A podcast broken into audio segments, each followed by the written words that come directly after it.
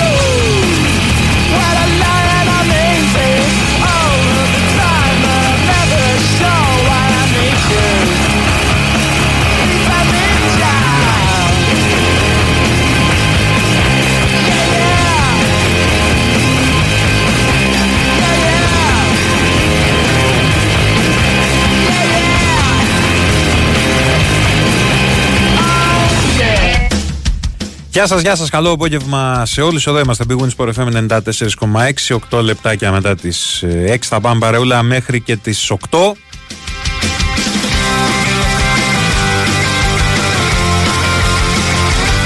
Νίκος Ράλης στο επόμενο δίωρο με Στέφανο Παλουότολο στη ρύθμιση του ήχου και τις μουσικές επιλογές ε, Δίδυμος στην παραγωγή Κωνσταντίνα Πανούτσου και Μαριάννα Καραδίμα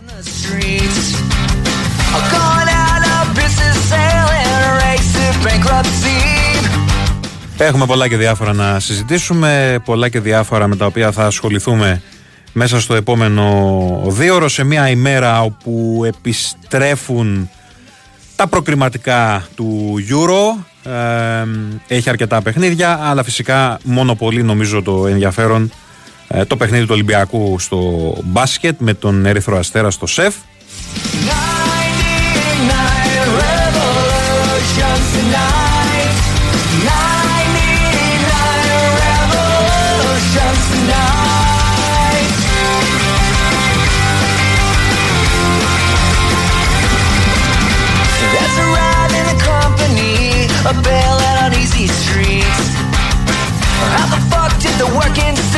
Θυμίζω το παιχνίδι ξεκινάει στις 9 και 4 σε περιγραφή φυσικά του Νίκου Ζέρβα.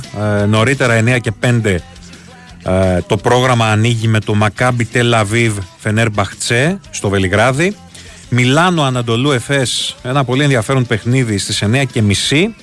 Και στις 10 παρατέταρτο έχουμε Ρεάλ Μαδρίτης Μονακό. Αυτά τα τέσσερα παιχνιδάκια σήμερα για την Ευρωλίγκα.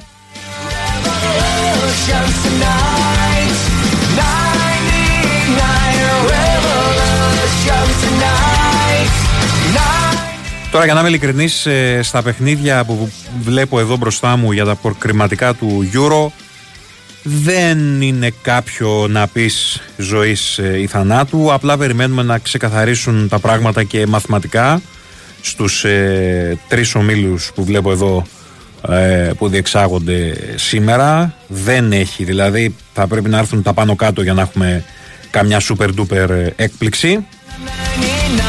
99%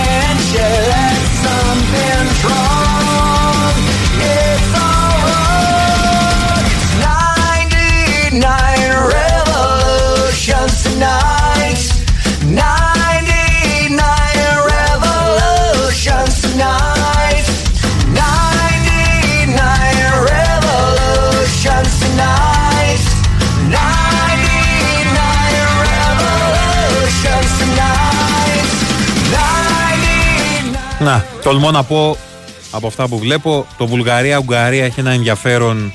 Οι Βούλγαροι βεβαίως έχουν αποκλειστεί εδώ και καιρό, είναι στην τελευταία θέση του ομίλου με δύο βαθμούς. Αλλά είναι μια έξοδος για τους Ούγγρους δύσκολη. Στη Βουλγαρία, οι Ούγγροι που είναι στην πρώτη θέση του ομίλου και δεν θέλουν να μπλέξουν τώρα στα τελειώματα. Ε, το Μαυροβούνιο είναι αρκετά μακριά.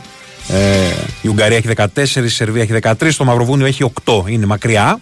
Δεν νομίζω δηλαδή και πάλι ότι θα προλάβει, αλλά ποτέ δεν ξέρεις.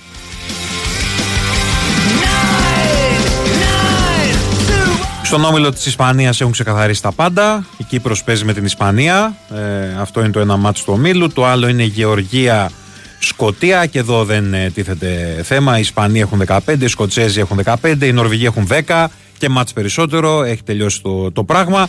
Στον όμιλο της Πορτογαλίας μόνο αν γίνει κάποια έκπληξη, αλλά και πάλι είναι πάρα πάρα πολύ δύσκολο. Εδώ οι Πορτογάλοι έχουν καθαρίσει, δεν το συζητάμε. Οι Σλοβάκοι έχουν 16, το Λουξεμβούργο έχει 11 και εκεί περιμένουμε μπάσκε.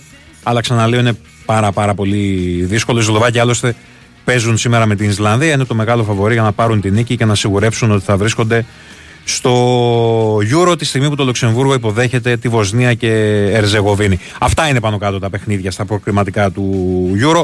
Όχι κάτι τρομερό και φοβερό στα σημερινά μάτς.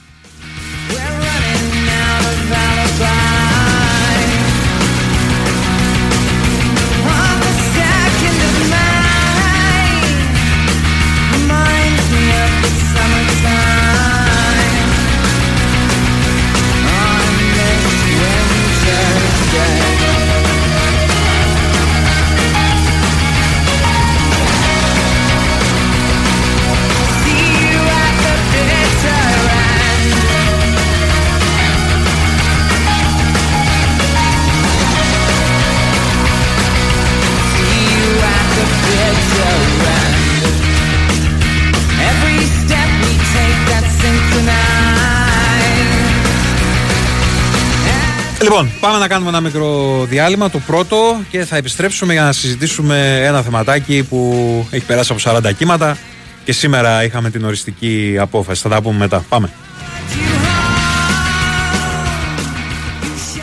Η Winsport FM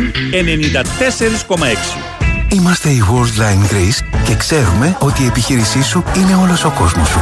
Είμαστε εδώ για να σου προσφέρουμε ιδέες και λύσεις ηλεκτρονικών πληρωμών που δεν έχεις φανταστεί και περισσότερες δυνατότητες για ανάπτυξη με την καινοτομία και την παγκόσμια εμπειρία μας ως μέλος της νούμερο 1 εταιρείας αποδοχής πληρωμών και καθάρισης συναλλαγών στην Ευρώπη. Για εξελιγμένες ηλεκτρονικές πληρωμές με κάρτα, εύκολα, γρήγορα και με ασφάλεια, Worldline. Μεγαλώνουμε τον κόσμο της επιχείρησής σου. Δεν υπάρχει ανθρώπινο βλέμμα που δεν έχει σταθεί σε ένα χριστουγεννιάτικο λαμπιόνι που αναβοσβήνει. Ανοίξτε την καρδιά σας και ταξιδέψτε. Τζάμπο λαμπιόνια φωτίζουν βουνά Φωτίζουν ελπίδες Όσα δεν είδες Όσα δεν είδες. Τζάμπο λαμπιόνια Φωτίζουν ψυχές. Φωτίζουν ελπίδες Όσα δεν είδες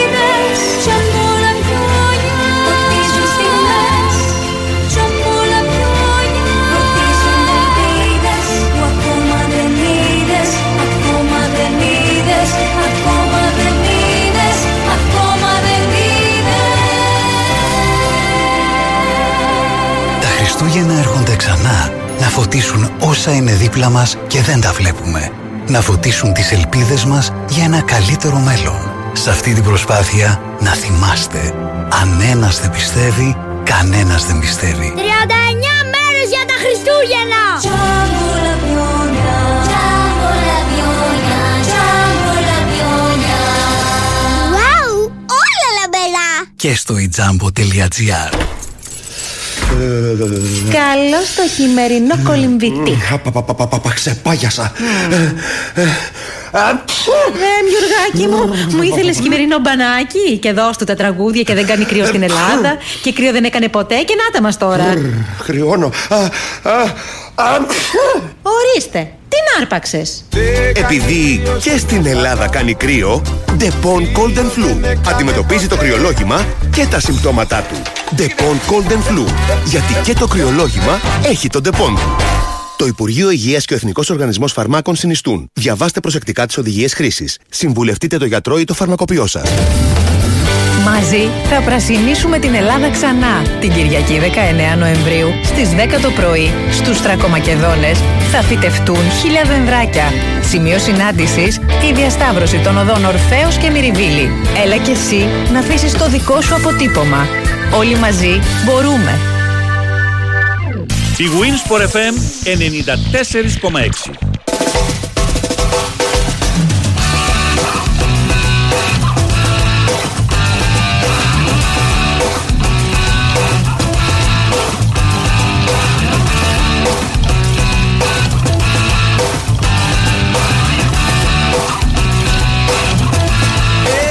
Ο Πογέτε έκανε δηλώσεις στους δημοσιογράφους πριν την σημερινή προπόνηση εν ώψη του παιχνιδιού με τη Νέα Ζηλανδία.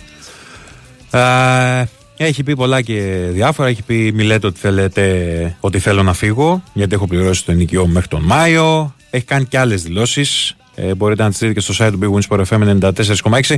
Θα τα πούμε και μετά. Πάμε τώρα να μιλήσουμε με τον καλό συνάδελφο από τα Σέρας, όπως λένε, ε, τον ε, Κώστα Δελή, να μας πει για όλη αυτή την ιστορία με το γήπεδο του Πανσεραϊκού. Τελικά ανακλήθηκε η παραχώρηση του γήπεδου των Σερών και πάει τούμπα το μάτς του Πανσεραϊκού με τον Μπάουκ. Πάμε λίγο να ξετυλίξουμε αυτό το κουβάρι που είναι μπλεγμένο αυτή η ιστορία Κώστα από το ξεκίνημα της σεζόν ε, ουσιαστικά. Καλησπέρα. Ε, καλησπέρα, καλησπέρα Νίκο και σε όσους μας ακούν. Λοιπόν, ε, όντως προχώρησε σήμερα το μεσημέρι στην ανάκτηση παραχώρησης του δημοτικού γηπέδου στο Μασεραϊκό, ο Δήμος Σερών, λόγω έναρξης των εργασιών που αφορούν το στέγαστρο. Η απόφαση αυτή κοινοποιήθηκε το μεσημέρι και στην ΠαΕ Πασεραϊκός. Ουσιαστικά η τεχνική εταιρεία που θα αναλάβει την αποξήλωση του στεγάστρου ε, δεν έχει υπογράψει ακόμη και έτσι... ε, περιμένω- Αποξήλωση, μην μπερδευτεί ο κόσμος. Αποξήλωση, ναι. Θα ωραία. το βγάλουν δηλαδή. Ναι, ναι, ναι, ναι, ναι. Γιατί αυτό είναι προβληματικό σύμφωνα με το πόρισμα για όσους θυμούνται έτσι τα ρεπορτάζ ή όσους ακούνε τώρα. Κατά τα άλλα η Κερκίδα δεν έχει πρόβλημα που έχει τις θύρες 2, 3 και 4. Το στέγαστρο όμως, καλά και το στέγαστρο τώρα, λένε στο πόρισμα ότι είναι για σε περίπτωση σεισμού ή σε 9 με 10 μποφόρ. Ναι. Ότι μπορεί να είναι προβληματικό. Τέλος πάντων, Έχετε τόσους αέρηδες ε, στις Σέρρες; παλαιότερα ναι. Mm, ok. Τα τελευταία χρόνια όχι. Και πάλι όμως δεν μπορείς να πάρεις ε, ρίσκο από τη στιγμή που, αν δεν κάνω λάθος, από κάτω υπάρχει ένα σχολείο. Έτσι δεν είναι; Όχι, όχι, το σχολείο είναι από την άλλη μεριά. Είναι από την άλλη μεριά του σχολείου; Ωραία, ναι, ναι, οκ, ναι. οκ. Και εκεί- εκείνη είναι η προβληματική θύρα με τη στατικότητα. Αυτό τώρα είναι μόνο με το στέγαστρο. Ναι. Λοιπόν, όντως, συμφωνώ σε αυτό δεν μπορείς να πάρεις όμως και ρίσκο. Μμμ. Όταν πρόκειται για ναι, κόσμο. ναι, προφανώς. Τώρα, η τεχνική εταιρεία αυτή που είχε τοποθετήσει το στέγαστρο το 2007 ε, θα αναλάβει την αποξήλωση όταν υπογράψει μέχρι αύριο και τη Δευτέρα να ξεκινήσουν οι πρώτες εργασίες. Από ό,τι μας είπαν από την τεχνική εταιρεία χρειάζονται τουλάχιστον μία εβδομάδα για να ολοκληρώσουν τις εργασίες και με καλές καιρικές συνθήκες. Τώρα άμα βρέχει μπορεί και να καθυστερήσουν. Ναι, Έτσι από την επόμενη εβδομάδα. ναι. Αυτό σημαίνει ότι δεν μπορεί να υπολογίζει έστω και την Παρασκευή, 24 του μήνα, να έρθει να ελεγχθεί το γήπεδο από την ε, περιφέρεια για την καταλληλότητά του με τα νέα μέτρα δηλαδή αυτά και από τη Super League. Δηλαδή να άνοιγαν οι θύρες 2, 3 και 4, να μην υπήρχε το στέγαστρο και κανονικά να λειτουργούσαν τα δύο πέταλα όπως ε, έπαιξε ο Πασαρέκος με τον Όφη, έτσι τα δύο πέταλα ανοιχτά. Μμμ. Λοιπόν, θέλει να αυξήσει τη χωρητικότητα γιατί είναι και μεγάλο ενδιαφέρον το μάτσο με τον ΠΑΟΚ. Έτσι και γινόταν αυτό και προλάβαινε, τα έδινε και η εισιτήρια επέ Πασαρεκό στο βόρειο πέταλο για τους φιλάθλους του ΠΑΟΚ. Ναι. Γιατί κι άλλες φορές έχουν φιλοξενηθεί σε άλλα, σε άλλα παιχνίδια παλαιότερες κατηγορίες. Λοιπόν, και χρονιές. Τώρα, όπως όλα δείχνουν, το μάτς πηγαίνει για Σάββατο Μμμ. στις 25 Νοεμβρίου θα οριστεί η ώρα γιατί και με γηπεδούχο τον ΠΑΟΚ βέβαια είναι δεύτερη έδρα βέβαια η Τούμπα και το Πασχαραϊκό το έχει κάνει τρίτη αγωνιστική στις 2 Σεπτεμβρίου με τον Πανετολικό αλλά θα γίνει αντιστροφή έδρας και προγράμματος όπως είχε γίνει πρόσφατα Μμμ. 21 Οκτωβρίου στο παιχνίδι Άρης Πασαραϊκός στο Κλειάδης Βικελής. Το Πασαραϊκός έρες τότε έγινε αντιστροφή προγράμματος λόγω εργασιών και πάλι Ναι. υπάρχει ένα δεδικασμένο δηλαδή στην υπόθεση αυτή. Κανονικά το μάτι έχει οριστεί Κυριακή 26 του μήνα στις 5.30 αλλά έγινε Ούτε και καν. το παιχνίδι στις 8.30 το Ε, Άρης Παναθηναϊκός βέβαια. στο Κλειάδης Βικελής. Είναι, είναι δεδομένο ότι θα πάει για Σάββατο. Δεν, Ναι, δεν, ναι, δεν είναι υπάρχει δεδομένο. Λοιπόν περίπτωση. θα πάει Ναι. και Σάββατο είναι και η Νόβα έτσι που είναι και τις δύο ομάδες. Τις έχει... Οπότε, Κώστα, με Λογική. βάση αυτά που μου λες, καταλαβαίνω ότι την Κυριακή 10 Δεκεμβρίου ο Πανσεραϊκός θα υποδεχθεί τον Ολυμπιακό στο γήπεδό του; Ε, πιθανότητα ναι, χωρίς προβλήματα. Μμ. Οκ, Ναι, γιατί ο μετά έχει και το Πανσεραϊκός ματς με την ΑΕΚ. έχει, έχει, την άλλη έχει εβδομάδα. πολλά μεγάλα παιχνίδια στην έδρα του. Ε, Τώρα κα- στο δεύτερο γύρο. Καπάκια, ναι, καπάκια. Δηλαδή τώρα ε, μετά τη διακοπή δηλαδή ε, έχει ε, το παιχνίδι με τον ΠΑΟΚ, θα πάει να παίξει μετά ε, με τον Αστέρα στην Τρίπολη και Όχι, έχει... όχι, το, και το Βόλο έχει το εξαναβολή στο Α, Πανεπιστημιακό βεβαίως. 29 Νοεμβρίου. ναι, Έχεις ναι. δίκιο, έχεις δίκιο. Είναι και ο Βόλος, βεβαίως, βεβαίως. Ναι, ναι. Και έχει μαζεμένα μετά Ολυμπιακό και ΑΕΚ, έτσι στην έδρα Ε, του. για, το, για την Τρίπολη που είπες 2 Δεκεμβρίου, στη συνέχεια Ναι. δεν έχει οριστεί από την ΕΠΟ, έχει ξανά μάτς με την Τρίπολη Στην Τρίπολη όμως, το πρώτο παιχνίδι κυπέλου. Του κυπέλου, βεβαίως. Του κυπέλου. Ναι, ναι. Του κυπέλου. Από 5 έως 7 του μήνα δηλαδή θα Μάλιστα. οριστεί λογικά. Το πρώτο μάτς. Οι, οι κεραίες σου, οι πληροφορίες σου, η αίσθησή σου, ε, τι λένε ότι θα, θα είμαστε εντός χρονοδιαγράμματος, θα λυθεί πια αυτό το πρόβλημα; Γιατί όλο κάτι προκύπτει με το γήπεδο του Πανσεραϊκού σε μια ιστορία βέβαια που η ομάδα ίδια από το καλοκαίρι είχε πει ότι έχουμε θέμα, ελάτε να το φτιάξουμε. Ναι, η αλήθεια είναι ότι όποτε λέμε ότι τελειώνει το θέμα ξαφνικά βγαίνει, Ναι, βγαίνει κάτι άλλο. Ένα Σύρια, ας πούμε. Ναι. Και εγώ πίστεψα ότι αφού έγινε το μάτς με τον Όφη, μέχρι και προχθές δηλαδή το πίστευα αυτό, ότι δεν θα υπάρξει κάποιο πρόβλημα. Αλλά δεν βγαίνουν ημερομηνίες για την αποξήλωση του Στογάστρου. Άριξαν πάρα πολύ τα γραφειοκρατικά, Μμμ. να γίνει ο διαγωνισμός, να γίνει ανάθεση στην εταιρεία την τεχνική και τελικά ακόμα και σήμερα κάθε πολύτιμος χρόνος δεν έδωσαν οι υπογραφές. Ακόμα και αύριο λοιπόν να υπογράψουν, τη Δευτέρα θα ξεκινήσουν οι πρώτες εργασίες. Γι' αυτό και ο Δήμος έβγαλε τώρα την ανάκληση που παραχωρεί στο γήπεδο στο Πασχαραϊκό, ε, γιατί θα είναι ένα εργοτάξιο. Τώρα για πόσες μέρες θα πάρει, αυτό θα το δούμε. Αλλά και η Super League και η Περιφέρεια δεν μπορεί να περιμένει μέχρι την τελευταία μέρα Μμμ. για το αν θα γίνει το γήπεδο. Επομένως μπαίνει ένα τέλος από το μεσημέρι με την ανάκληση του παραχωρητηρίου. Έτσι λοιπόν πάμε για ΠΑΟΚ Πανσεραϊκός. Ε, νομίζω ότι βολεύει και τον ΠΑΟΚ γιατί έχει και το παιχνίδι με την Στην Άιντραχτ. Ευρώπη, ναι, στην Ευρώπη. Ναι, ναι. Κρίσιμο πολύ. Εντάξει, δεν το λέω αυτό όχι γιατί δεν μπορεί να χάσει το πόντ, αλλά ε, έχει ένα προβάδισμα τώρα, έτσι, άλλο να Ναι. παίζει στις Σέρες και άλλο να παίζει στη Θεσσαλονίκη. Το λέω αυτό γιατί είδαμε και με τον Άρη. Ήταν να γίνει στις Σέρες το μάτς και τελικώς έγινε στη Θεσσαλονίκη. Εκεί ο Παναγικός έχασε ένα 0 με Μμμ. γκολ του Φαμπιάνου στο 97. Μμμ. Ε, πάντως θα δουν και τον Παύλο Γκαρσία στην ε, Θεσσαλονίκη. Ε, ως προπονητή του Πασοραϊκού έχει και αυτό έτσι το δικό του Ε, βέβαια. ενδιαφέρον. Βέβαια. Έτσι θα γινόταν βέβαια. Απλά πάμε για όλα τα παιχνίδια μετά στο δεύτερο γύρο στις Σέρες. Ναι. Κώστα, μιας και σε έχουμε, να πάμε λίγο και στα αγωνιστικά. Ευκαιρία είναι. Ε, Ναι, ναι. Ο Πανσεραϊκός έχοντας παίξει 10 παιχνίδια, όχι 11, γιατί έχει το εξαναβολή φυσικά με τον Βόλο. Έχει 13 βαθμούς σε αυτό το πρώτο κομμάτι της σεζόν. Τρεις νίκες, τέσσερις ισοπαλίες. Γενικότερα μια εικόνα που μάλλον θα την αγόραζαν ε, στις αίρες το καλοκαίρι όταν προετοιμαζόταν η ομάδα για, για την ε, Super League. Έτσι δεν είναι. Ναι. Δηλαδή. Ναι, Και θα μπορούσε να ήταν και καλύτερη αν δεν δεχόταν αυτά τα γκολ στο τέλος. ε, μμμ. Όπως με τον Ατρόμητο στην τελευταία, πρώτη τελευταία ουσιαστικά φάση του 94. Όπως είπαμε με τον Φαμπιάνο με τον Άρη στο Κλειάδης Δικελίδης. Όπως με την Κιβισιά στο 90 στη 12 δε, στην Κεσαριανή με την Κιβισιά δέχτηκε το 4-4. Ε, και όπως επίσης και με τον Πανετολικό στην Τούμπα, τρίτη αγωνιστική, Μμμ. πάλι στις καθυστερήσεις ο Ζωάο Πέδρο είχε βάλει Ναι. τον γκολ. Τέσσερα παιχνίδια. Είναι πολλά παιχνίδια, όντως. Είναι πολλά παιχνίδια. Ναι. Που Και, την έχει και είναι πατήσει. και το πρώτο φιλικό, αν θυμάσαι, στο Βόλο σε ένα τουρνουά, Μμμ. Ναι, βεβαίως, που είχε βεβαίως. κερδίσει ο Πανετολικός 3-2 Το καθυστερήσεις. θυμάμαι, το θυμάμαι. Ναι, Βεβαίως, ναι. βεβαίως. Από τότε δηλαδή χτύπησε ένα καμπανάκι. Τώρα βέβαια αυτό δεν μπορεί να συμβαίνει και συνέχεια. Δηλαδή έχει γίνει τέσσερις φορές. Πιστεύω ότι κάποια στιγμή πρέπει να το λύσει ο προπονητής με τους παίκτες στα πολιτήρια. Κυρίως τους πιο έμπειρους. Μμ. Να παίξουν δηλαδή λίγο περισσότερη σκοπιμότητα. Να, ναι, να μην έχουν έλλειψη συγκέντρωσης και προσοχής. Εντάξει, είναι πολλοί παράμετροι. Ίσως και η εμπειρία από τη δεύτερη κατηγορία, η μετάβαση στην Super League παίζει το δικό της ρόλο. Μμμ. Ή και ότι δεν έχει και κάποιον ηγέτη τώρα ο Πασαρακός, ένα λίγο πιο μεγάλο παίκτη στην ηλικία να τους καθοδηγήσει στο γήπεδο. Είναι πολλές οι παράμετροι, αλλά δεν, νομίζω ότι δεν θα γίνει και συνέχεια. Σε όλα τα μάτια όμως, ακόμα και με τον Παναθηναϊκό στη Λεωφόρο, το λέω γιατί ήμουν και σε εκείνο το παιχνίδι, ε, που έχασε και 5-0, είχε τις φάσεις του, δεν κλείστηκε, έπαιξε καλά, είχε μια πολύ καλή αγωνιστική παρουσία και ένα συγκεκριμένο πλάνο του προπονητή. Ε, όντως είναι καλά στη βαθμολογική θέση και χτυπάει όλα τα παιχνίδια. Έτσι αυτό είναι ευχάριστο για όλους τους ωραίους. Τώρα η ομάδα το ότι δεν έχει ε, επηρεαστεί από όλα αυτά, τι να πω και πάλι είναι έτσι κάτι πολύ σημαντικό γιατί πραγματικά έχουν γίνει πολλά με το γήπεδο. Ναι, όντως. Ε, εν όψει τώρα χειμερινής περίοδου μεταγραφών κτλ., εσύ πού βλέπεις ότι. Ή, ή ξέρεις μάλλον ότι θα χρειαστεί ενίσχυση η ομάδα, ε, πού θα κοιτάξει δηλαδή για να μπαλώσει τρύπες στο ρόστερ; Εγώ πιστεύω θα κοιτάξει δεξί μπακ και ένα στόπερ. Οκ. Γιατί η άμυνα δέχεται πολλά γκολ, έχει δεχτεί 18 τέρματα. Αλήθεια είναι αυτό, ναι. Ε, όντως. είναι πάρα πολλά. Ναι. Ε, όμως για την ώρα δεν σκέφτονται κάτι τέτοιο. Δεν, δεν είχαν και το χρόνο στην πέρα να σκεφτούν τα μεταγραφικά. Ως μια εσωτερική έτσι αλλαγή μεταγραφή θα λέγει κανείς είναι ο Μασαρίποφ. Μμμ. Ήρθε πριν ένα μήνα στις αίρες και δείχνει ότι τα ηγετικά στοιχεία ε, είναι ο αρχηγός της εθνικής του Ουσμπεκιστάν. Άλλωστε αυτός που έδωσε και το νούμερο στο Ρονάλντο, το δικό του νούμερο το 7. Ε, και εγώ μέχρι να το δώσω στο κοτάρι περίμενα έτσι να δω πόσο καλός είναι και πόσο... Η αλήθεια είναι ότι και βοηθάει την ομάδα ε, και έχει ηγετικές ικανότητες και ζητάει και μπάλες σε δύσκολα σημεία της του αγώνα στο κέντρο. Γενικώς αυτοσβεστής με ποιότητα μπορεί να βοηθήσει. Μμμ. Ωραία. Κώστας, σε ευχαριστώ πάρα πολύ Καλή συνέχεια, για, ευχαριστώ και εγώ. για όλα τα, όσα συζητήσαμε για τον Πανσεραϊκό, για το θέμα του γηπέδου, για τα αγωνιστικά, για τις μεταγραφές. Ο Πανσεραϊκός άλλωστε είναι μία από τις πολύ ευχάριστες εκπλήξεις της φετινής σεζόν στη Super League.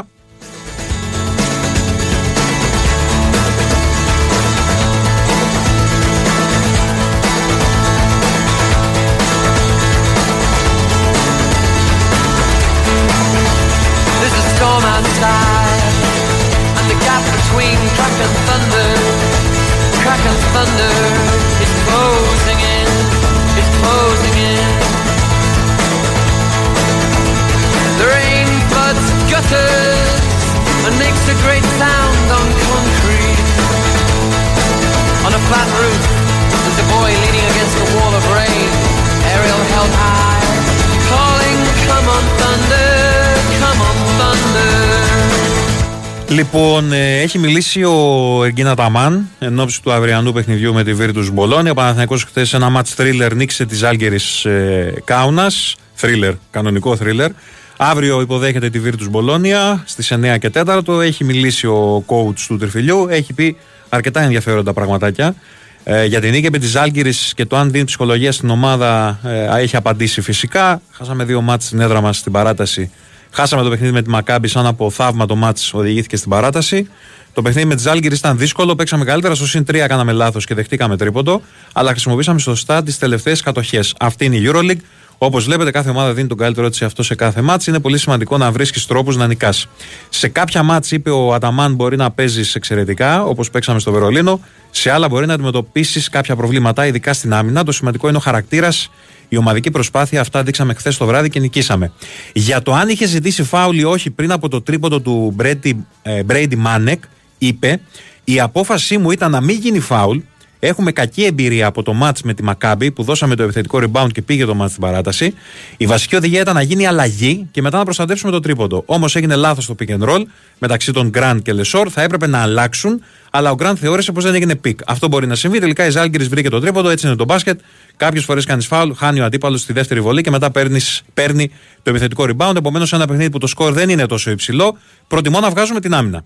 Ο Μάνεκ χθες έβαλε μόνο δύο τρίποντα, ο Σμιτς ήταν εκτός. Για αυτούς τους λόγους αποφασίσαμε να αμυνθούμε. Αυτή είναι η στρατηγική μου. Αν μας συμβεί και σε επόμενο παιχνίδι με τέτοιες συνθήκες, με το σκόρ στους 65-70 πόντους, θα αποφασίσω και πάλι να βγάλω την άμυνα. Ε, και για τον αγώνα με την Πολώνια, τη Βίρτου είπε ότι παίζει καλό μπάσκετ, ειδικά με το Σεγγέλια κάτω το καλάθι, πολύ αποτελεσματικός. Ο Μπελινέλη είπε είναι εξαιρετικός στο ξεκίνημα της σεζόν. Έρχονται από ένα πολύ καλό παιχνίδι κόντρα στο Μιλάνο, που συνδυάστηκε με μια εμφάνιση έκπληξη του Λούντμπεργκ. Όντως, επειδή το είδα το ματς, ήταν εξαιρετική η, η Βίρτους. Ε, βρήκαν τρόπο να πάρουν 6 νίκες, τόνισε ο Αταμάν. Κάποιες φορές βέβαια είχαν και κακά παιχνίδια, όπως η εντός έδρας ήταν από τη Ζάλγκιρις ή η βαριά ήταν από τη Ρεάλ. Αύριο θα είναι σημαντικό το ποιο ομάδα θα είναι πιο συγκεντρωμένη και πιο επιθετική. Επιπλέον στην επίθεση, κάποιες φορές παίζουμε εξαιρετικά και άλλες φορές όπως χθες δεν τα πάμε τόσο καλά. Έχουμε καλύτερα ποσοστά στις βολές και στα ελεύθερα σουτ. Αυτά τόνισε ο κύριος Αταμάν. Διάλειμμα, δελτίο πολιτικών ειδήσεων. Επιστρέφουμε. drops into the gutter. Puff string, legs twitching.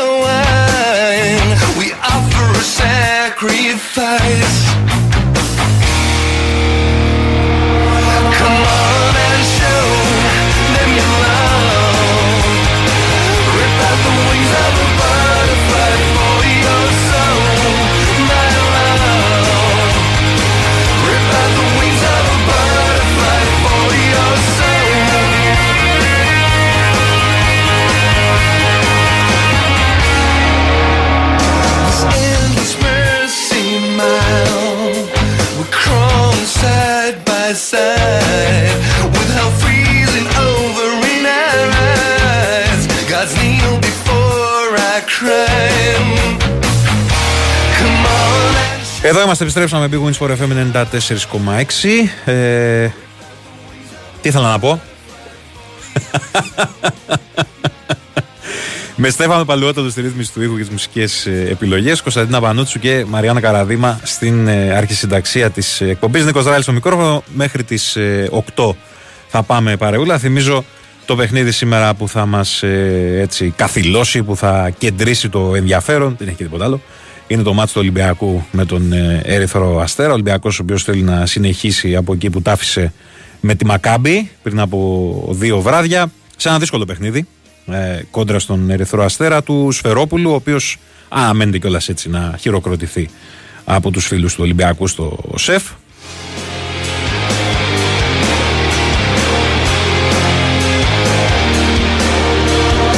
Όχι, σκάλωσα Στέφανη γιατί κάτι διάβαζα εδώ για τον Φώτη Ιωαννίδη, ο οποίος γενικότερα τις τελευταίες ημέρες έχει έτσι την τιμητική του. Γιατί παραδοσιακά όταν έχει διακοπή στα πρωταθλήματα, ε, με τι ασχολούνται οι δημοσιογράφοι όλου του κόσμου, όχι μόνο εμείς στην Ελλάδα, με τις μεταγραφές. Σκάνε διάφορα, αυτό, εκείνο, θα κινηθεί ο Τάδε για τον Τάδε κτλ. Και έτσι έχει προκύψει και για τον Ιωαννίδη. Ε, έχουν προκύψει διάφορα και για τον Ιωαννίδη, δύο-τρεις ομάδες που τον παρακολουθούν και μπορεί να είναι και πολλές περισσότερες. Ε, Ούτως ή άλλως φαίνεται ότι στα παιχνίδια του Παναθηναϊκού στη Λεωφόρο δεν είναι ένας, δύο και τρεις σκάουτερ στο γήπεδο για να τον παρακολουθήσουν. Είναι άλλωστε ε, ένας από τους Έλληνες ποδοσφαιριστές ε, σε μια εξαιρετική ηλικία, κάνει μια εξαιρετική σεζόν και γενικότερα δείχνει ένα παιδί με τρομερή εξέλιξη που μπορεί να σταθεί σε μεγάλο πρωτάθλημα. Θυμίζω πριν από ε, δύο μέρες το Κίκερ έπαιζε πρώτο θέμα ότι η Στουτγκάρδη τον έχει βάλει στο μάτι ως αντικυρασί που αναμένεται να πάει σε άλλες πολιτείες γιατί βγάζει μάτια κι αυτός. Άλλη, άλλη περίπτωση. Ε, και η Άιντραχ ε, τον έχει στα, στα ραντάρ της και η Μπολόνια και άλλες ομάδες.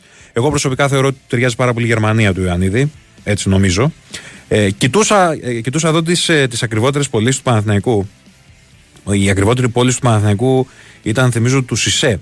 Όταν πήγε στη Λάτσιο το 2011 ε, αντί 5,8 εκατομμυρίων ευρώ. Λέω λοιπόν ε, και φαντάζομαι το καταλαβαίνετε όλοι ότι αν ο Παναθηναϊκός κάποια στιγμή μελλοντικά, γιατί δεν το συζητάει όπως λένε και τα, τα ρεπορτάζ, ε, δεν το συζητάει καν για Ιανουάριο. Αν κάποια στιγμή πάντως τα βάλει κάτω και αποφασίσει να τον πουλήσει, αναμένεται ο Ιωαννίδης να το κάνει σμπαράλια το ρεκόρ του ΣΥΣΕ. Δεν υπάρχει περίπτωση δηλαδή να φύγει με 5, 6, 7 εκατομμύρια ευρώ. Εγώ νομίζω ότι θα είναι και διψήφιο το, το νούμερο. Ε, γιατί έτσι κι αλλιώς έχουν ξεφύγει εντελώς τα ποσά στις μεταγραφές και είναι και σε μια πολύ καλή ηλικία ο Ιωαννίδης. Έχει τρομερή εξέλιξη και έχει κι άλλο. Πιστεύω ότι έχει κι άλλη εξέλιξη. Έχει, έχει προοπτική να, να εξελιχθεί κι άλλο.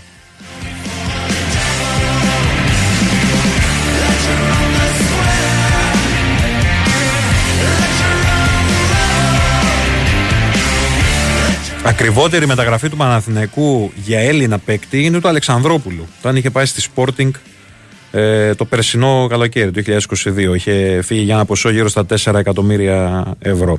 Ε, αυτό δεδομένα ο Ιωαννίδης ή ο Βαγιανίδης ενδεχομένως θα το, θα το διαλύσουν.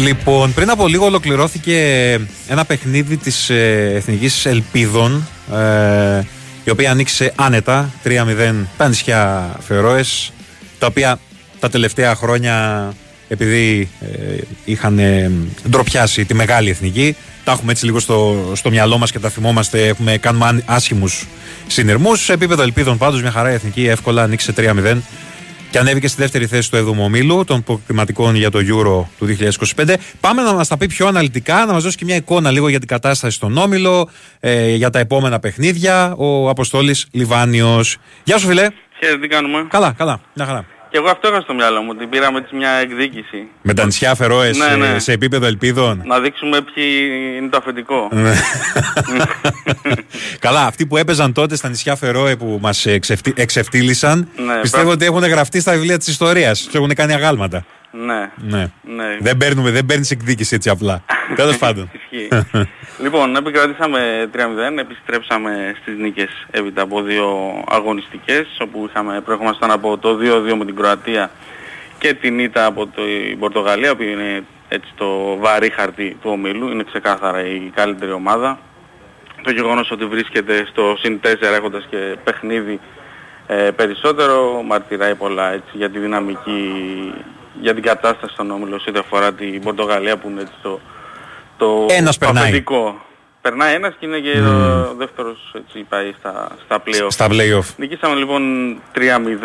Ε, βάλαμε ένα γκολ νωρίς από το, με τον Τζόλι, όχι κάτι, ε, έκανε την, το αυτονόητο από κοντά. Ο Τζόλις εντυπωσιακό είναι το δεύτερο γκολ.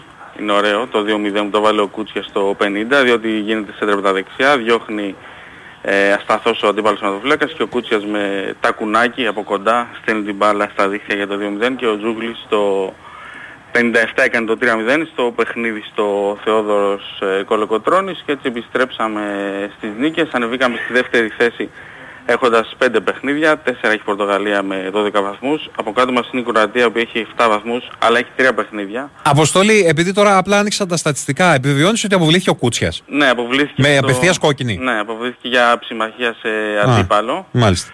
στο 80 και έτσι του βγήκε ας πούμε ξινή, ξινό το απόγευμα παρότι πέτυχε ένα πολύ ωραίο γκολ. Αυτή είναι πάνω κάτω λοιπόν η κατάσταση με την Κροατία έτσι με αυτήν παλεύουμε αυτή τη στιγμή ουσιαστικά αν και τα Φερό έχουν ε, για αυτά 7 βαθμούς αλλά δεν ξέρω αν θα μπορεί να γίνει μάχη μέχρι τέλους. Ναι. Αυτή τη στιγμή είναι μόνο μάχη. Θεωρούμε πάντως δεδομένο ότι σε αυτόν τον όμιλο οι Πορτογάλοι έχουν ναι. προκριθεί ήδη. Την επόμενη αγωνιστική βλέπω εδώ ότι τους φιλοξενούμε. Ναι. Είναι δύσκολο το μάτς όπως και να το κάνουμε. Είναι δύσκολο, θυμάμαι πριν από κάνα, κάνα χρόνο, κάνα δύο χρόνια που είχαμε παίξει σε, στις μικρές εθνικές με την Πορτογαλία, χάναμε 2-3-0 από το ημίχρονο νομίζω. Ναι. Είναι, είναι πυραυλοκίνητη γενικότερα σε αυτές τις ηλικίες οι Πορτογάλοι και τα δουλεύουν καλά για τα παιδιά που έχουν, το χρυσάφι που έχουν στα πόδια τους και νομίζω ότι δεν μπορεί να γίνει κουβέντα έτσι για... Ναι. Μα φαίνεται κιόλας από τη. ε, απ- καταρχήν από τα γκολ. Έχουν 16-1 Ναι. ε, γκολ ε, στα τέσσερα αυτά παιχνίδια τους. Τα πρώτα και μόνο νίκες φυσικά με τριάρες λοιπόν εδώ, πεντάρες, εξάρες. Ναι, γιατί Ναι. πολλοί από αυτούς και σε αυτή τη φουρνιά και στην προηγούμενη είναι παίχτες οι οποίοι παίζουν φουλ και στο πρωτάθλημα. Δηλαδή Ναι. παίζουν και στο, στην Πριμέρα Λίγκα, είναι παίχτες που είναι βασικά εργαλεία, είναι παίχτες όπου κατά περίοδους βοηθούν και την, ε, άμα χρειαστεί την πρώτη ομάδα. Οπότε είναι, και είναι πολύ ποιοτικοί παίχτες. Μμμ, μμμ. Μάλιστα. Ωραία, Αποστόλη, ευχαριστώ πολύ. Να, σε καλά, καλά. να σε καλά. Ακούσαμε τον ε, Αποστόλη Λιβάνιο. Τα πάμε για την Εθνική Ελπίδων που νίκησε 3-0 τα νησιά Φερόε. Α, και περιμένει πλέον την Πορτογαλία να πάρει ό,τι καλύτερο μπορεί κόντρα στους Σίβηρες στην, ε, στην Τρίπολη πάλι 20 Νοεμβρίου τώρα σε, σε τέσσερις μέρες.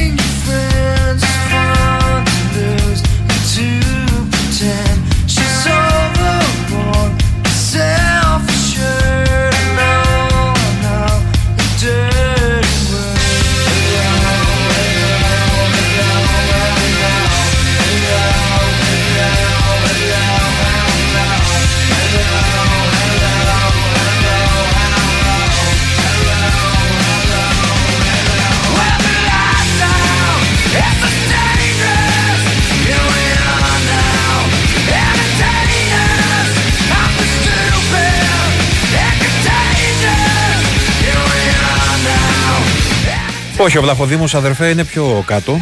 το 2018 όταν πήρε μεταγραφή στη Μενφίκα γύρω στα 2,5 εκατομμύρια ευρώ είχε, είχε κοστίσει τότε η μεταγραφή του στους ε, αετούς της ε, Λισαβόνας και μετά στην Μενφίκα έκανε το μεγάλο μπαμ και έφτασε να κοστίζει πολλά λεφτά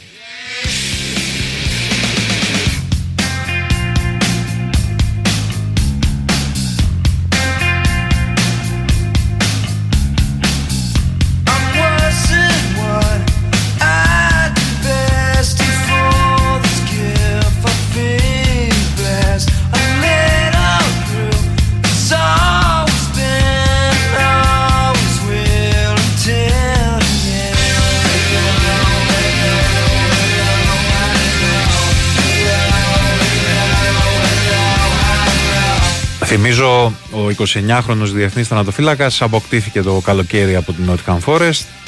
Πλέον εκεί αγωνίζεται στην, στην Premier League. Ε, το deal εκτιμάται πως άγγιξε τα 10 εκατομμύρια ευρώ ε, στην ε, αγγλική ομάδα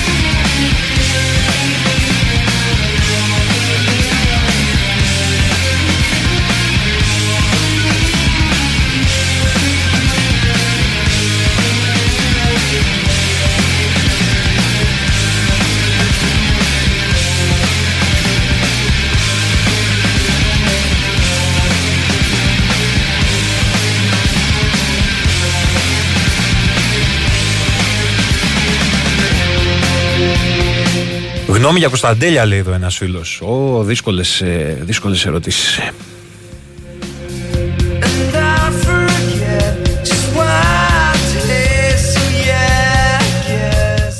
Ο Κωνσταντέλιας δείχνει να είναι ε, αν όχι ό,τι καλύτερο έχει βγάλει το ελληνικό ποδόσφαιρο τα τελευταία χρόνια, ό,τι πιο ξεχωριστό έχει βγάλει το ελληνικό ποδόσφαιρο τα τελευταία χρόνια.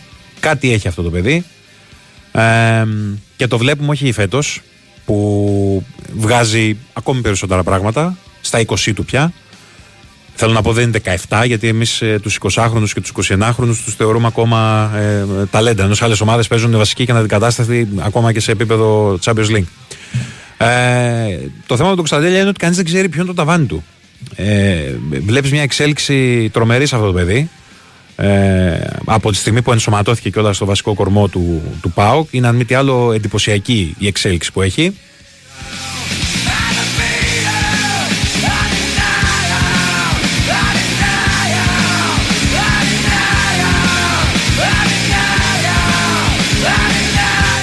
Και το κάνει αυτό ο Κωνσταντέλιας σε μια ομάδα η οποία έχει έναν προπονητή που ξέρουμε, το έχει πει κιόλας, εμέσως πλην σαφώς, ότι δεν είναι ο προπονητής που θα πετάξει μέσα τον Πιτσερικά για να κάνει πρωταθλητισμό, για να φέρει επιτυχίες κτλ.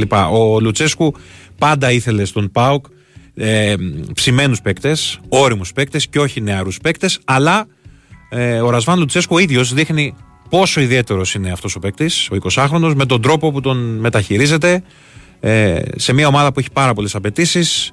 Πλέον το γίζεται ως βασικός.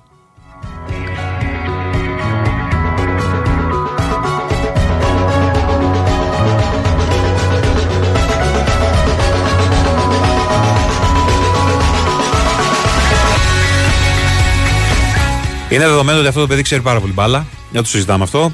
Το βλέπουμε στις ενέργειες που κάνει. Το θέμα είναι ότι το ποδόσφαιρο δεν είναι μόνο φαντεζή ε, σπορ. Το θέμα είναι ο Κωνσταντέλιας ε, πριν κάνει το κάτι παραπάνω να το σκέφτεται λίγο καλύτερα. Εννοείται ότι και το θέαμα είναι ωραίο και οι φαντεζή κινήσεις και έχει πετύχει φοβερά πράγματα. Όχι μόνο γκολ και ενέργειες που κάνει μέσα στο γήπεδο. Αλλά πρέπει να παίρνει καλύτερες αποφάσεις και φέτος δείχνει ότι σε αυτό το κομμάτι έχει οριμάσει πάρα πολύ.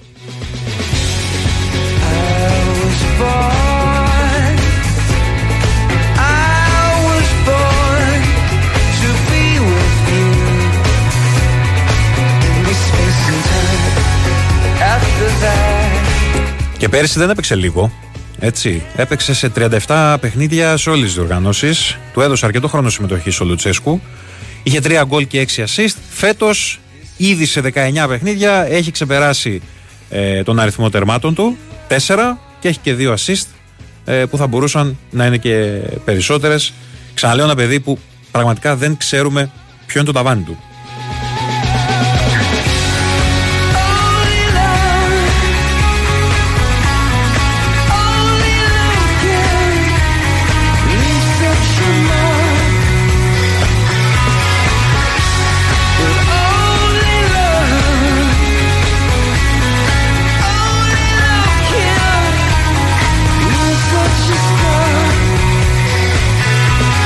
Να πω στο φίλο που έχει στείλει τρει-τέσσερι φορές το μήνυμα ότι αφενός τον Νικολακόπουλο δεν θα τον βγάλω εγώ, θα τον βγάλει μετά ο Τάσος Νικολόπουλος στο newsroom. Και αφετέρου έχω σημειώσει ήδη την ερώτηση για τον πινακά να την κάνει ο Τάσος στον Κώστα Νικολακόπουλο, γιατί το έχει στείλει τρει-τέσσερι φορές αδερφέ, έχεις μεγάλο καημό, οπότε το έχω σημειώσει. Μην ανησυχείς.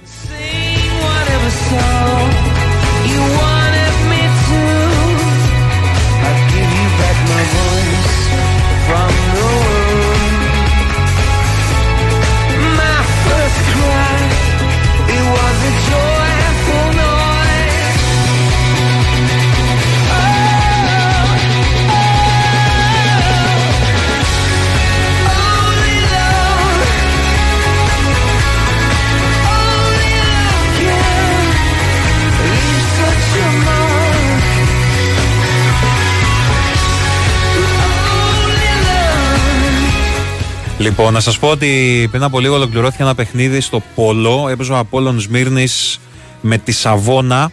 Ε, ο Απόλλων Σμύρνης, ο οποίος θυμίζω αποκλείστηκε. Ε, ο Απόλλων Σμύρνης αποκλείστηκε οριστικά από τα νοκάουτ του, του Eurocup. Ε, ε, ιτήθηκε 13-10 στην Ιταλία από τη Σαβόνα και παραμένει χωρίς βαθμό μετά από τέσσερις αγωνιστικές στον δεύτερο. Αυτό σημαίνει ότι αποχαιρετάει το, το Eurocup η ελαφρά ταξιαρχία. Ε, σε αντίθεση με τα προηγούμενα μάτς τα οποία έχασες στι λεπτομέρειες, αυτή τη φορά η αμφίβια ταξιαρχία, όπως με διορθώνουν το χωροτήσιο κιόλας αυτό, όχι ελαφρά ταξιαρχία, αμφίβια ταξιαρχία. Δεν κατάφερε να φανεί ανταγωνιστική ω το τέλος. Ε, κόντρα σε μια πολύ δύσκολη ομάδα. Θυμίζω πέρυσι ήταν φιναλίστ της διοργάνωσης και πλέον οι δύο τελευταίοι αγώνες ε, θα έχουν διαδικαστικό χαρακτήρα για τον Απόλλωνα Σμύρνης. He said given right. Leave no stone unturned, leave your fears behind. And try to take the path less traveled by. That first step you take is the longest ride. If today was your last day, and tomorrow was too late, could you say goodbye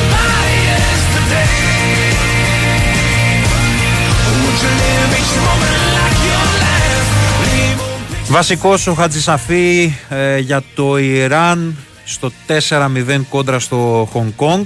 Στην Τεχεράνη το παιχνίδι.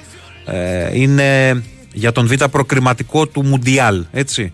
Ε, στο 15 προηγούνταν ήδη 2-0 το Ιράν με γκολ του Ασμούν. Στο 87 ο Ταρεμί το 3-0. Στο 92 ο Ρεζαϊάν το 4-0 για το τελικό σκορ. Ξαναλέω με βασικό τον Χατζησαφή. Ήταν στην αποστολή και ο Μοχαμάντι, αλλά δεν αγωνίστηκε.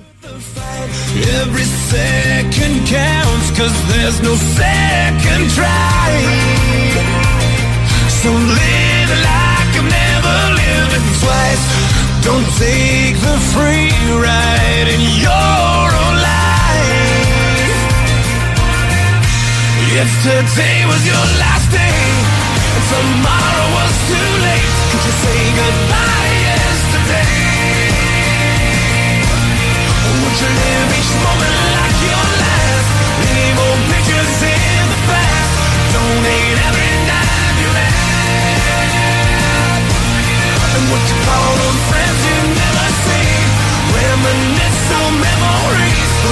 Λοιπόν, βλέπω εδώ στο ΣΑΙ του Big Wings πορεύει με 94,6 ότι παραλίγο να παίξουν ξύλο παίκτες με μέλη του επιτελείου της Αρμάνι Μιλάνο, η οποία είναι σαν καζάνι που βράζει, σύμφωνα με ιταλικό δημοσίευμα, το οποίο μάλιστα επιβεβαιώνεται από το περιβάλλον της ομάδας, δεν το διαψεύδουν από την Αρμάνι Μιλάνο.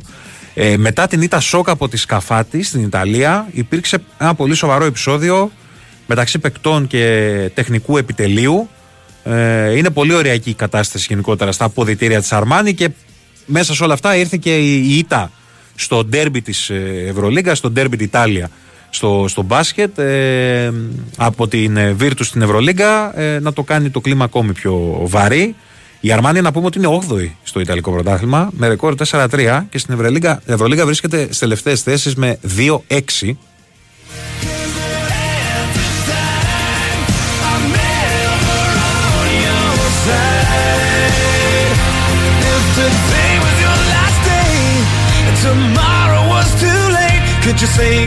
Γιατί ένας Μύρωτιτς δεν φέρνει τελικά την άνοιξη. Ε, Στέφανε, συμφωνείς, ε; Τι θέλεις, να φύγουμε; Να φύγουμε για λίγο. Ωραία. Πάμε να φύγουμε για λίγο, να ακούσουμε και δελτίο αθλητικών ειδήσεων από τον Τάσο Νικολόπουλο και επιστρέφουμε για να μπούμε στη δεύτερη ώρα της εκπομπής. Η Winsport FM Down to the ocean, it's only water and sand, and in the ocean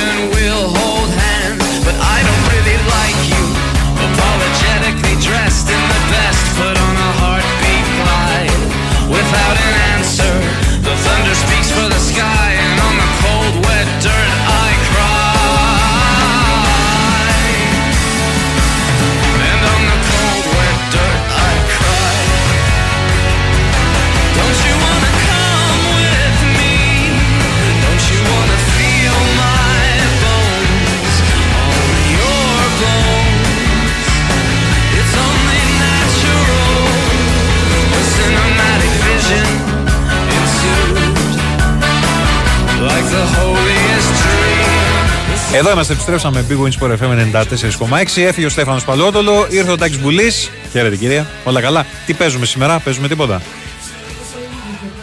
Κερδάμε. Έχεις παίξει προκριματικά Euro.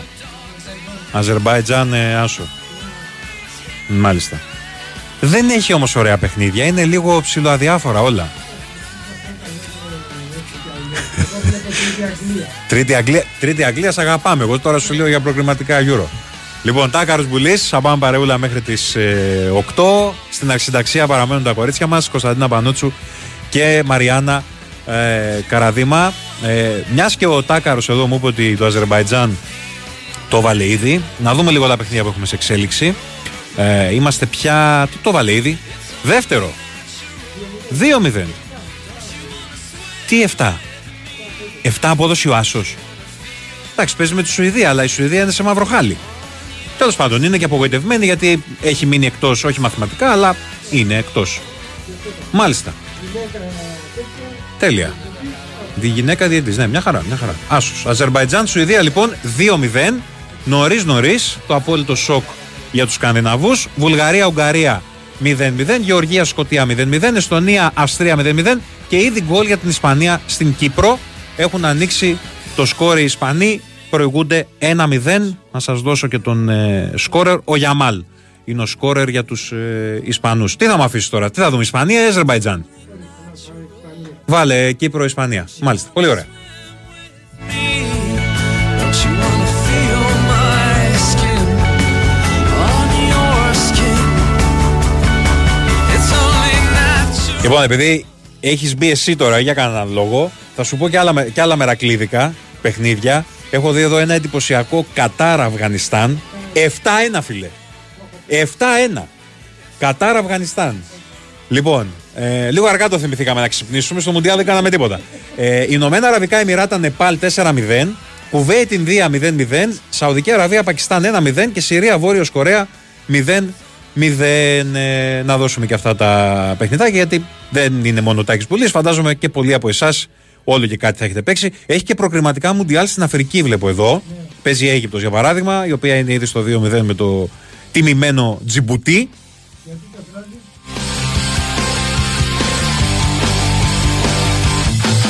Το βράδυ Βραζιλίες. Τι Βραζιλίες; Τα προκριματικά λες; Α, ναι, βεβαίως, βεβαίως. Καλά, θα τα πούμε μετά. Θα τα πούμε μετά. Ε, τώρα θέλω να καλησπερίσω τον καλό συνάδελφο Μάκη Ιωαννίδη από τη Θεσσαλονίκη, ο οποίος παρακολουθεί τις ραγδαίες εξελίξεις που έχουμε ουσιαστικά από χθες, για να μην πω τους τελευταίους μήνες, ε, στον Ηρακλή, Έχουν προκύψει διάφορα θεματάκια. Να μας τα αναλύσει λίγο, να δούμε πού βαδίζει ο Ηρακλής, να μας τα κάνει λίγο πενινταράκια που λέμε. Γεια σου, Μάκη, καλησπέρα. Καλησπέρα. Εγώ να στα κάνω πενηνταράκια, αλλά μάλλον και εσύ να μου τα κάνεις δεκαράκια, γιατί κανένας δεν μπορεί να πει με ευκολία πού βαδίζει αυτός ο Ηρακλής. Καταρχήν, καταρχήν ε, από πού να ξεκινήσουμε, να ξεκινήσουμε από. Θα, τα- θα τα πάρουμε Πάρ' τα λίγο, από τα ναι, πάμε, χθεσινά- πάμε, από τα τα βάλουμε. χθεσινά να τα βάλουμε σε Μμ. μια σειρά. Έχασε χθες η ομάδα, δύσκολη βαθμολογική θέση. Ε, κατά την άποψή μου είναι η χειρότερη αγωνιστική ομάδα όλων των εποχών του Ηρακλή. Σε οποιοδήποτε πρωτάθλημα και αν αγωνίστηκε. Τόσο Οπότε, πολύ, ε. το, ναι, η εικόνα απ- αποδίδει αυτό το πράγμα. Δηλαδή δεν είναι μόνο ότι δεν κερδίζει, δεν δείχνει ότι μπορεί να κάνει κάτι. Ε, εξήγησε μου λίγο, ο Ηρακλής, θυμάμαι, μπορεί να τα είχαμε πει κιόλας ή πριν Ναι. ή μετά από εκείνο το παιχνίδι. Είχε νικήσει στα τέλη Οκτωβρίου τον Πάοκ Β. Ο οποίος Καλά, γενικότερα. εντάξει, δεν, δεν λέει ε, κάτι αυτό, ναι. θα μου πεις. Μετά όμως υπήρξε μια καθίζηση. Δηλαδή. Δεν ήταν, κοίταξε, ε, η- το ρόστερ της ομάδας εφέτος ήταν πολύ περιορισμένο. Ε, ήταν δύο νίκες ε, με καλές ομάδες στα φιλικά με Χανιά και Καλλιθέα. Δεν υπήρχε άλλη εικόνα και θεωρήθηκε ότι... Ότι είμαστε οκ. η ομα- Οκ, ακριβώς. Ναι, ναι. Ε, στην πράξη όμως φάνηκε η γύμνια που είχε την αγωνιστική. Ε, δεν μπορεί αυτή η ομάδα, δεν έχει τη δυνατότητα, την ποιότητα των παιχτών. Δηλαδή, ας πούμε, πέρσι ο Ηρακλής είχε μια πεντάδα ποδοσφαιριστών που φέτος παίζουν όλοι Super League. Είναι ο Γιουμπιτάνα, ο Τόμας, ο Άλεξιτς, ο Πανάγου, ε, ο Πατράλης ακόμα ακόμα που παίζει στη Λάρισα. Φέτος δεν υπάρχουν τέτοιοι παίχτες μέσα στην ομάδα.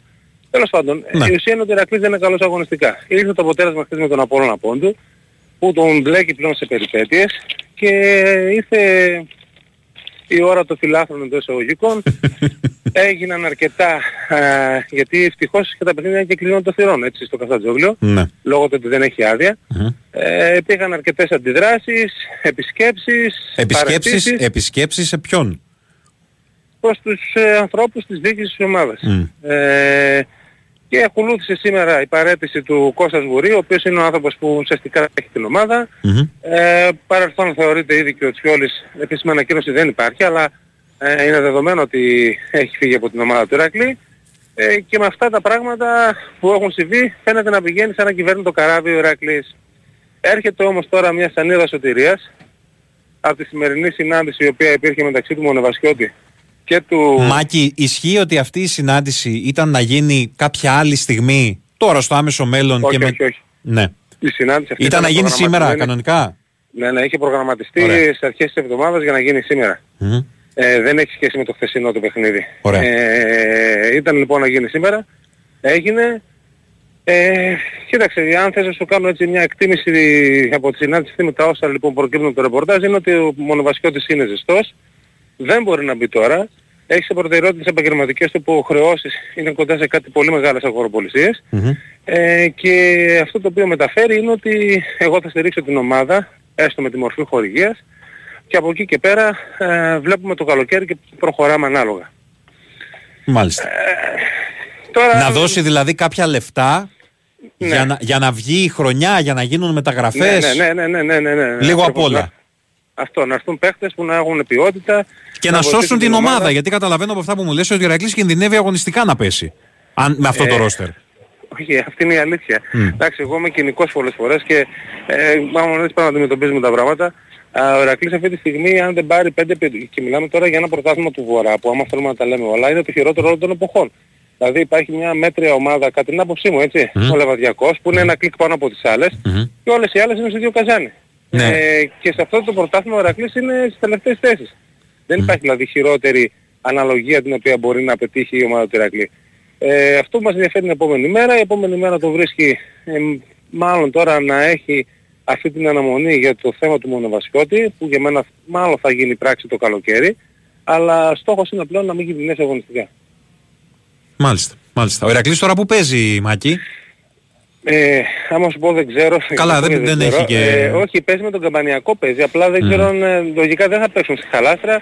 Θα παίξουν πάλι στο γήπεδο του Μακεδονικού. Στο γήπεδο του Απλά δεν έχω Μακεδονικού. δει που έχει οριστεί το παιχνίδι. με, Νομίζω το, στο γήπεδο του Μακεδονικού. με το Καφτατζόγλιο επίσης κάνα νέο ή παραμένει το Λουκέτο μέχρι νεοτέρας; Στο Καφτατζόγλου έχουν πάρει την εύκολη λύση, το έχουν κλείσει όλο το γήπεδο. Μάλιστα. Δηλαδή βλέπεις τώρα ας πούμε, στον, Πακε- στον Πασεραϊκό, Μμμ. γίνανε κάποιες προσπάθειες για να λειτουργήσουν έστω κάποιες κερκίδες και τα, πέ- τα πέταλα ή το ανάποδο, δεν θυμάμαι τα, οι απέναντι κερκίδες.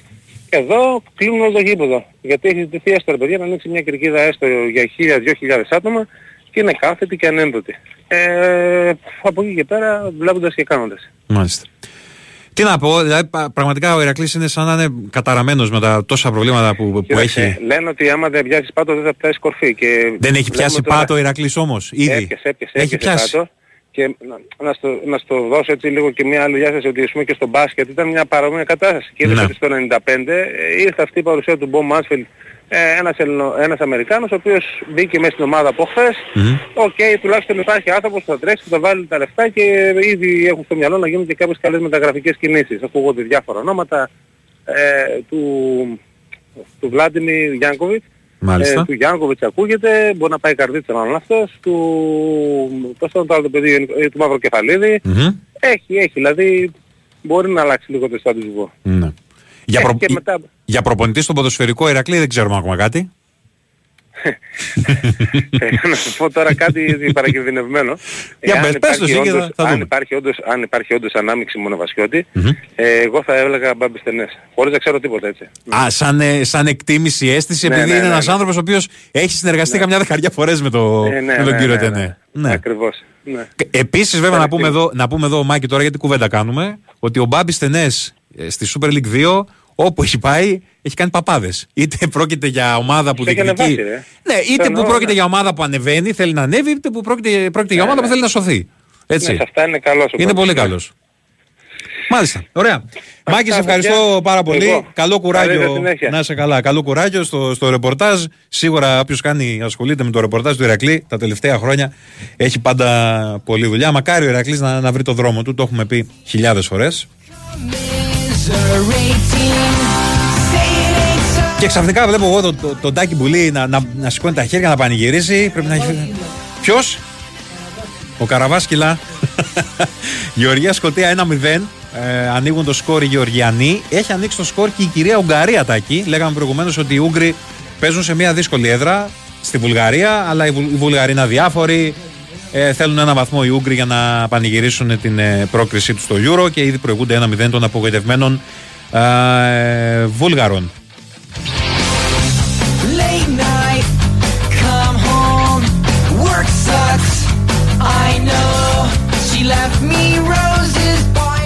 Ο Ντεσπόντοφ είναι βασικός βλέπω εδώ για τους ε, Βουλγάρους. so. I will not go.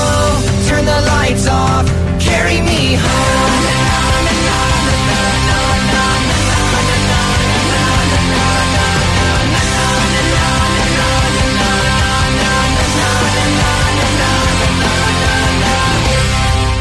Κβαρατσκέλια έχει βάλει τον γκολ.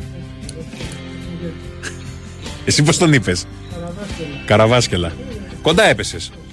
Λοιπόν, για να μην σας μπερδέψει ο Τάκης εδώ με τον Καραβάσκελα, ο Κακαμπάτζε του έχει βγάλει την assist, έτσι για να ξέρετε. Στο 15 λοιπόν οι Γεωργιάνοι ανοίγουν το σκορ κόντρα στην ε, Σκωτία. Θυμίζω, εδώ είναι ο όμιλος της Ισπανίας. Οι Ισπανοί έχουν 18, οι Σκοτσέζοι έχουν 15.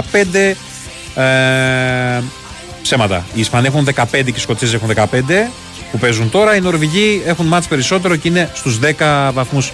Η- Η Σκωτία έχει τελειώσει η ιστορία έτσι. Έχει προκριθεί στο, στο Euro. Είναι, ξαναλέω, η σημερινή ημέρα. Τα σημερινά μάτς είναι λίγο διαδικαστικού χαρακτήρα.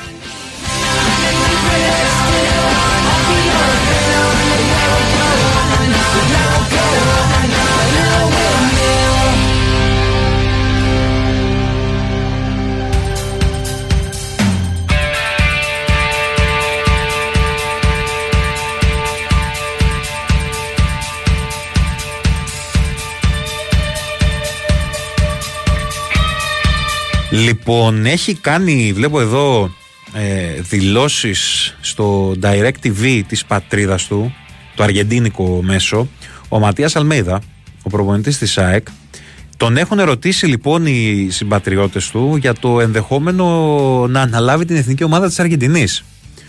Ε, και έχει πει ο Αλμέιδα, σε έναν μήνα θα γίνω 50 χρονών και δεν του φαίνεται, παναθεμάτων. Νομίζω ότι η εθνική ομάδα της Αργεντινής έχει προπονητή. Είμαι καλά εδώ που είμαι. Ζω στο παρόν και δεν σκέφτομαι πολύ τι θα γίνει στο μέλλον. Έχω ενέργεια για το τώρα και θέλω να το κάνω καλά τώρα, είπε. Αν ανοίξουν πόρτες εκεί, εδώ έχω συμβόλαιο για άλλα τέσσερα χρόνια. Το στυλ του Σκαλόνι μου αρέσει. Έχει ένα μείγμα από το δικό μας ποδόσφαιρο, την ιερή φλόγα. Αυτή είναι η πιο ολοκληρωμένη ομάδα. Αν αναμίξουμε όλες τις πρωταθλήτρε ομάδες που είχαμε, ο Σκαλόνι και το τεχνικό του επιτελείο ήξεραν να υπερασπιστούν τη θέση τους με πράξεις. Είναι ταπεινοί άνθρωποι, ποτέ δεν απάντησαν τίποτα όταν τους χτυπούσαν. Ήταν τα λόγια του, του Ματίας Αλμέιδα, απαντώντας, ξαναλέω, σε ερώτηση για το ενδεχόμενο να αναλάβει την παγκόσμια πρωταθλήτρια.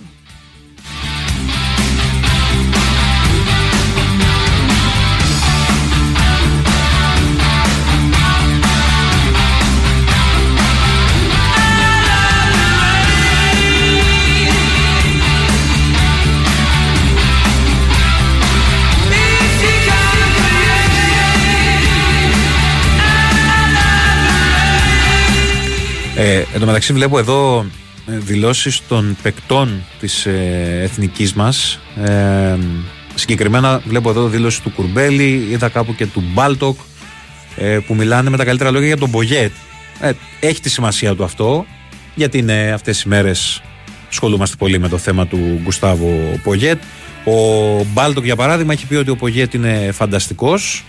Ε,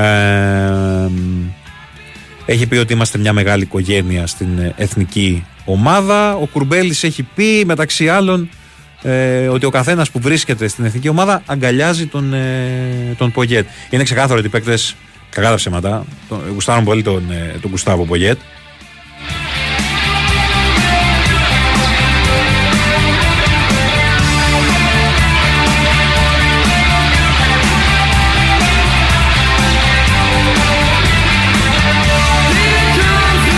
Αλλά είναι ξεκάθαρο κιόλας ότι έχει δημιουργηθεί ένα θεματάκι από τη Δευτέρα που με κάποιο τρόπο πρέπει να λυθεί. Με τον έναν τρόπο ή με τον άλλον τρόπο πρέπει να λυθεί. Να κάτσουν κάτω, να μιλήσουν, δεν ξέρω τι να κάνουν.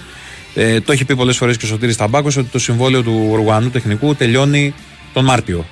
Στα τέλη Μαρτίου, όταν θα τελειώσουν και τα, τα δύο παιχνίδια, θέλουμε να ελπίζουμε ότι θα είναι δύο και όχι ένα, στα play-off του, του Nations League. Ε, πρέπει να γίνει μια κουβέντα. Τι να κάνουμε τώρα; Το συμβόλαιο του λύγει. Και το είπε και ο ίδιος σήμερα ότι ενδέχεται να είμαι ο μοναδικός. να περάσουμε στα τελικά και να είμαι ο μοναδικός προπονητής χωρίς συμβόλαιο. Πρέπει να γίνει μια κουβέντα για το αν η ΕΠΟ θέλει να συνεχίσει μαζί του ή, ή όχι. Τώρα, είναι άλλο αυτό και είναι άλλο η συζήτηση που γίνεται για όσα βγήκε και είπε τη Δευτέρα για τον συνεργάτη του κτλ. κτλ που τα έβγαλε όλα ε, στη φόρα. Σήμερα στις δηλώσεις του στους δημοσιογράφους πριν την προπόνηση είπε: Μην προσπαθείτε να δείτε κάτι πίσω από τα λόγια μου τη Δευτέρα. Ότι δεν κρυβόταν κάτι άλλο, ούτε είχε να κάνει με την ανανέωση του συμβολέου του κτλ. Και, και είπε το, το αυτονόητο ότι αν αποκριθούμε. Ε, αναρωτήθηκε μόνος του και απάντησε: Αν αποκριθούμε, χρειάζομαι νέο συμβόλαιο. Ε, η απάντηση ήταν προφανώς ναι.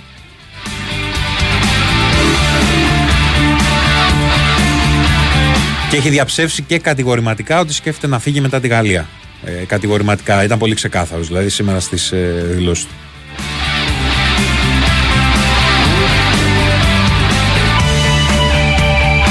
Δεύτερο γκολ Ισπανία 2-0 στην Κύπρο.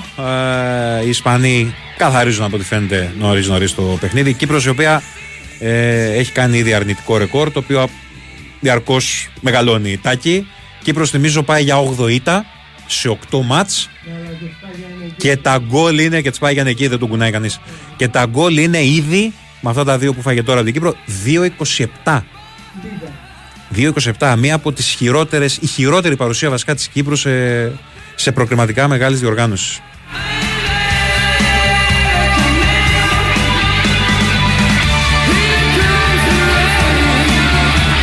Τα άλλα είναι έτσι όπως τα αφήσαμε. Αζερμπαϊτζάν, Σουηδία από νωρίς 2-0.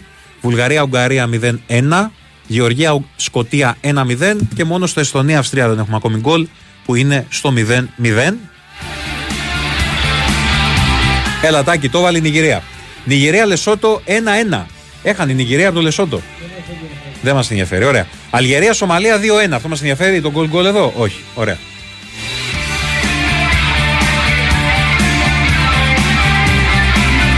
Εν τω μεταξύ, λέω για να δω. Έχει βάλει κανένα γκολ αυτός ο Σαλάχ για την Αίγυπτο. Αίγυπτος Τζιμπουτί 3-0. Χατρίκ ο κύριος Σαλάχ.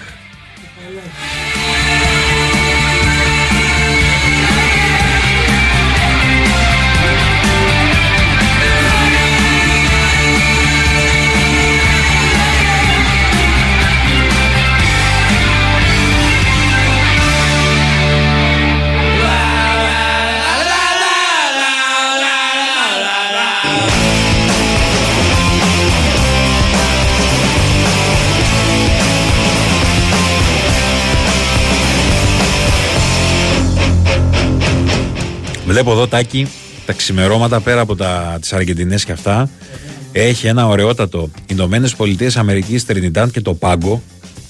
Πολύ καλό. 4 η ώρα το ξημέρωμα για μερακλείδες, πολύ μερακλείδες. Και στις 5 έχει Κωνσταντίνα Παναμάς. Λοιπόν, πολύ ωραία αυτά τα παιχνίδια. Ε, Θες να δούμε λίγο και τα άλλα που μου είπες προηγουμένως. Πού είναι αυτά, τα χάσα. Ανάτα. Λοιπόν, στις 12 μεσάνυχτα, Βενεζουέλα Κουαδόρ. Ωραίο. Στις 2 τα ξημερώματα, Αργεντινή Ουρουγουάη. Στις 2 τα ξημερώματα, Κολομβία Βραζιλία. Και στις 2.30 Χιλή Παραγουάη. Πολύ ωραία παιχνίδια. Δεν το βλέπω. Μήπως είναι. Μήπως είναι. Βολιβία Περού. Μήπως είναι αύριο. Για κάτσε να το δούμε. Κάτσε να το, να το δω, να σου πω. Κάτσε να το δω, να σου πω. Περίμενε.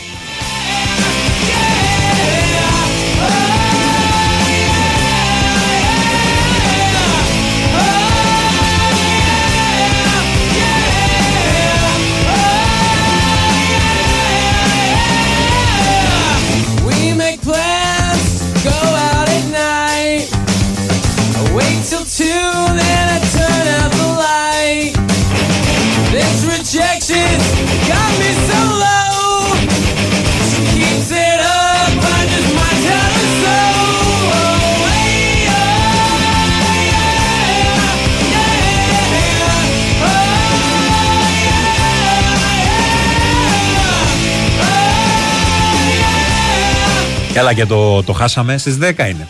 Είναι στις 10. Βολιβία Περού. Πήγα στην επόμενη μέρα εγώ για να έχει αλλάξει η, η μέρα.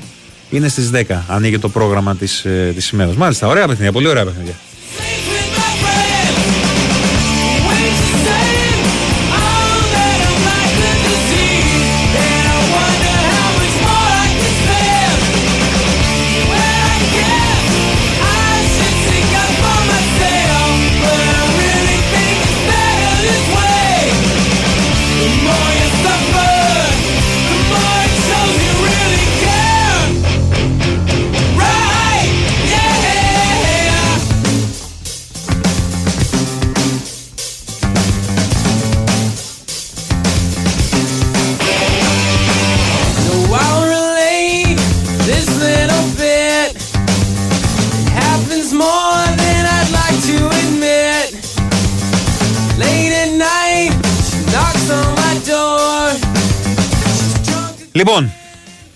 Κατρακύλα δίχως τέλος για την Κύπρο. 0-3 από την Ισπανία στο 29. Ε, οι Ισπανοί κάνουν πάρτι. Χωσέλου το, το γκολ στο 28 για την ακρίβεια. Ο, ο Ιαρθάμπαλ έχει κάνει το 2-0 στο 24 και ο Γιαμάλ θυμίζω στο 5 άνοιξε το σκορ για τους Ισπανούς Κύπρο-Ισπανία 0-3. Γκολ για την Αυστρία στο Ταλίν. Εστονία-Αυστρία 0-1 με τον Λάιμερ να πετυχαίνει γκολ για τους Αυστριακούς. Η Αυστρία θυμίζω ε, που μαζί με, το, μαζί με το Βέλγιο θα πάνε στο Euro της Γερμανίας ε, κονταροχτυπιούνται απλά για την πρωτιά στον Όμιλο πλέον. Ε, το Βέλγιο δεν παίζει σήμερα. Ε, το Βέλγιο επόμενο παιχνίδι έχει με το Αζερβαϊτζάν σε τρεις μέρες, στις 19 του μήνα. Διπλάρα! Είσαι πολύ φιλοαζέρος, ε. Δι... Πετρελοπηγές, μάλιστα. Ωραία. Λοιπόν, μετά από αυτή την αποκάλυψη του Τάκη Πουλή, πάμε να κάνουμε ένα διάλειμμα να ακούσουμε και δελτίο πολιτικών ειδήσεων. Έχουμε έτσι κανονικά. Και επιστρέφουμε για το τελευταίο μισάωρο.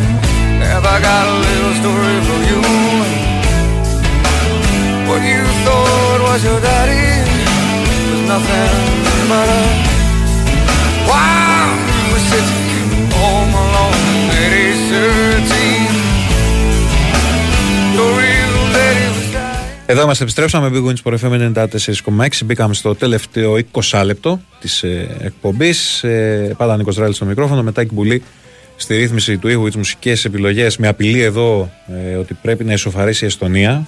Αλλιώς θα μου κλειδώσει, λέει την πόρτα.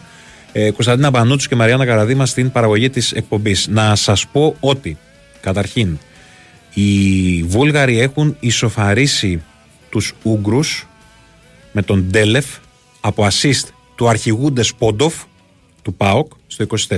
Αλλά η είδηση δεν είναι αυτή. Το παιχνίδι το συγκεκριμένο πριν από μερικές ημέρες ανακοινώθηκε ότι θα γίνει και κλεισμένων των θυρών, το ανακοίνωσε η UEFA, μετά από απόφαση όλων των πλευρών. Συμφώνησαν δηλαδή και η Ομοσπονδία της Βουλγαρία σε συζητήσεις που έγιναν με την Ποδοσφαιρική Ομοσπονδία της Ουγγαρίας, γιατί είναι πολύ ψηλού κινδύνου. Κοινώς φοβόντουσαν ότι θα ανοίξουν τις πόρτες και θα ανοίξουν οι πύλες της ε, κολάσεω, θα πέσει πολύ ξύλο. Τελικά το ξύλο έχει πέσει έξω από το γήπεδο. Έχουν γίνει πολύ σοβαρά επεισόδια. Έχουν ανέβει και διάφορα βίντεο, βλέπω εδώ, με οπαδούς διαφόρων βουλγαρικών ομάδων να γίνονται ένα και να κάνουν διαδηλώσεις, να το πω έτσι, κατά της Ομοσπονδίας της Βουλγαρίας ε, έξω από το γήπεδο που διεξάγεται η απόψινή αναμέτρηση. Ε, βλέπουμε τρομερές εικόνες με τις αρχές να παρεμβαίνουν με κανόνια νερού για να διαλύσουν τη διαδήλωση.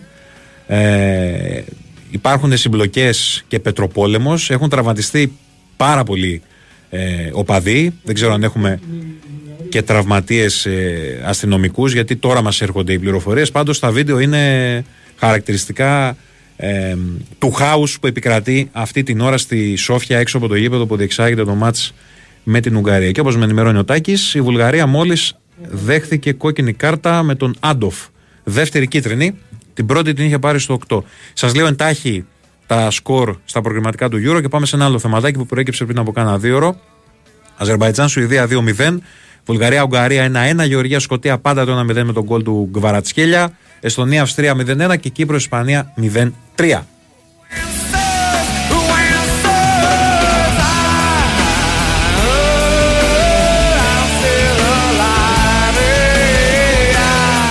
Τι χάνει, 8-1 είναι. Α, εντάξει, ναι. Το Κατάρ μου λέει εδώ ο Τάκης έβαλε, κι- έβαλε κι άλλο. 8-1, ωραία. 6-1 ήταν το ημίχρονο. Πολύ ωραία. Δεύτερο γκολ για τη Σαουδική Αραβία. Λοιπόν, να σας πω ότι νωρίτερα βγήκε μια είδηση, δεν ξέρω πόσοι την είδατε, για την Τσέλσι, η οποία ερευνάται από την Premier League και ίσως τιμωρηθεί με αφαίρεση βαθμών για πληρωμές που έκανε ο κύριος Αμπράμοβιτς σε offshore εταιρείες. Δεν ξέρω πώς πέφτεται από τα σύννεφα. Πάμε λίγο να μας πει τι ακριβώς έχει συμβεί ο Αλέξανδρος ε, Τσιριγώτης. Χαίρετε. Καλησπέρα Νίκο. Ναι, η αλήθεια είναι δεν πέφτουμε και από τα σύννεφα. Ναι, εντάξει, δεν, είναι και η πολύ. πρώτη φορά που συμβαίνει ναι, με ναι, την ναι, Chelsea του ακριβώς. Αμπράμοβιτς αυτό. Ακριβώς. Ε, ουσιαστικά όλα τα προβλήματα για τη Chelsea ξεκινούν από μια έρευνα που έγινε από τη Διεθνή Κοινοπραξία Δημοσιογράφων, η οποία έρευνα ονομάζεται Cyprus Confidential. Και από αυτή την έρευνα προέκυψαν, ε, βγήκαν στο φως ουσιαστικά κάποιες κρυφές πληρωμές που είχε κάνει ο Αμπράμοβιτς στη θητεία του στην Chelsea, οι οποίες συνδέονται με κάποιο τρόπο με κομβικές ε, στιγμές στη γεμάτη τρόπαια θητεία του.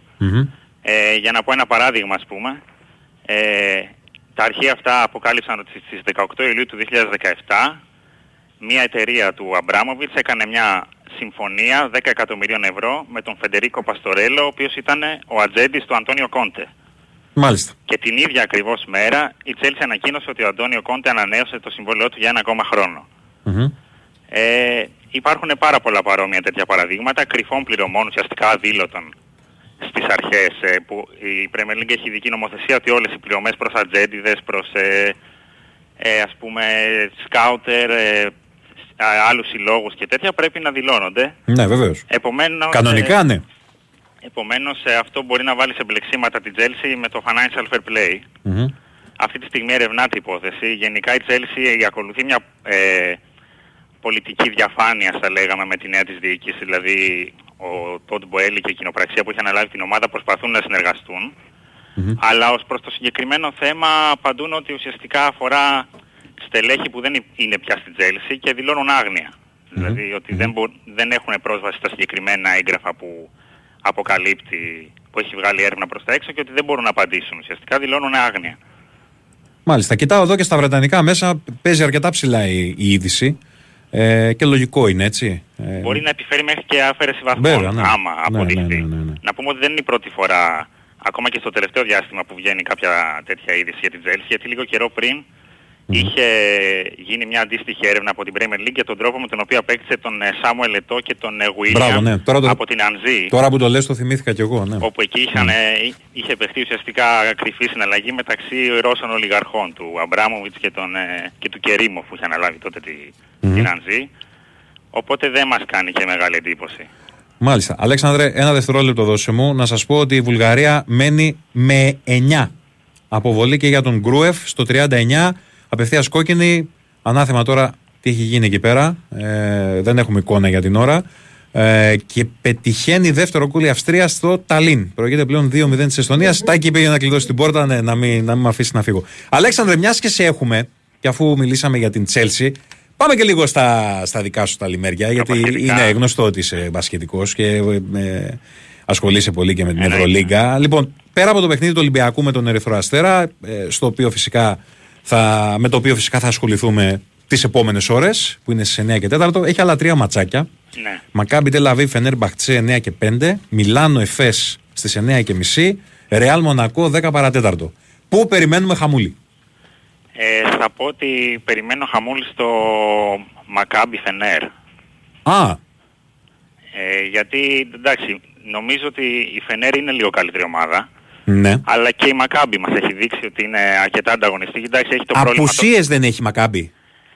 Έχει, ο- αλλά τις ίδιες που είχε και με τον Ολυμπιακό που παραλίγο να το κερδίσει ας πούμε. Ναι. Δηλαδή, ναι. Δεν είναι ότι είναι κακή ομάδα. Το πρόβλημα με τη Μακάμπι είναι ότι παίζει χωρίς κόσμο στην έδρα του ουσιαστικά. Ε, αυτό είναι το πολύ μεγάλο πρόβλημα, όχι Ναι. απλά πρόβλημα. Δεν είναι καν η έδρα της, ναι, αλλά γιατί παίζει χωρίς κόσμο. Μιλάμε, μιλάμε για μια ομάδα η οποία έχει ίσως την πιο καυτή έδρα μαζί με τις σερβικές ομάδες, να πούμε, στη, στην Ευρωλίγκα. Ναι, σίγουρα έχει το πιο θερμό κοινό ναι, μαζί της με την δίνει Παρτίζαν ας πούμε. πολύ μεγάλη δύναμη. τον Ερυθρό Αστέρα. ναι, πολύ μεγάλη δύναμη. Έτσι. Ε, και η, η Μακάμπη παίζει με τη Φενέρ. Η Μακάμπη η οποία είναι στην 7η θέση. Η Φενέρ είναι στην 5η. Η Φενέρ η οποία ψιλοκαίγεται με δεδομένο ότι πήγε στη. Η, η Φενέρ η οποία πρέπει να, έχει στήσει, πρέπει να έχει στήσει αντίσκηνο στο, στο Βελιγράδι, έτσι. Ναι, ναι, διασύρθηκε η Φενέρ Ναι, στην ναι. προ- στο προηγούμενο μάτι. Θυ- Νομίζω θυμίζω- είχε 87-56. Μπράβο. Ε, 87-56 σωστά και είχε χάσει από την Παρτίζαν έναν πόντο. Είναι από τις 9 Νοεμβρίου, 8 Νοεμβρίου ξέρω εγώ στο Βελιγράδι και παραμένει εκεί. Τρία σερι μάτς στο Βελιγράδι έχουν δώσει οι Τούρκοι. Ε, φαντάζομαι ότι θέλουν σήμερα να, να πάρουν την νίκη. Τα, στα άλλα παιχνίδια βλέπεις ε, Εφές να φανταστώ και Ρεάλ; Ε, ναι, εντάξει, Μμ. στη Real επειδή το πάει, δεν μπορεί να το πάει αίτητο μέχρι στιγμή, μέχρι τέλος. Δηλαδή δεν γίνεται να κάνει 3-4 νίκες.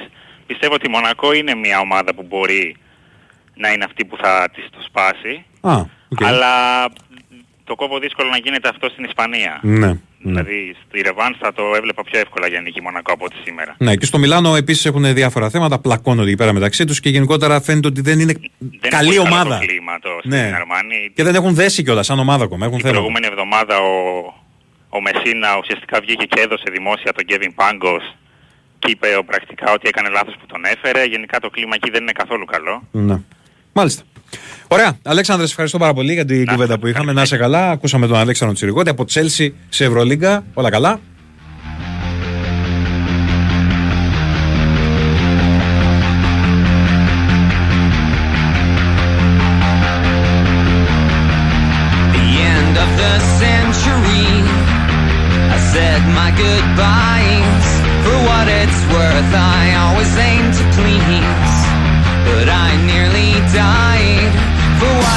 What it's worth, come on, lay with me.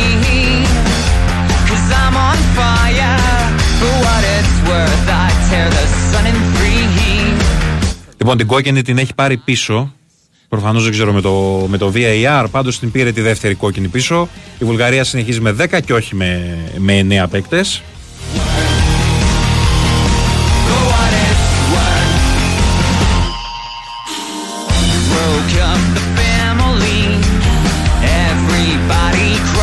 Λοιπόν, έχουμε sold out για το παιχνίδι της Εθνικής με τη Γαλλία. Έχει βγάλει ανακοίνωση η ΕΠΟ. Αναφέρει στην ανακοίνωσή της Ελληνική Ποδοσφαιρική Ομοσπονδία η στήριξη των Ελλήνων φιλάθλων στην εθνική ομάδα αποδεικνύεται για μία ακόμη φορά ανεπανάληπτη.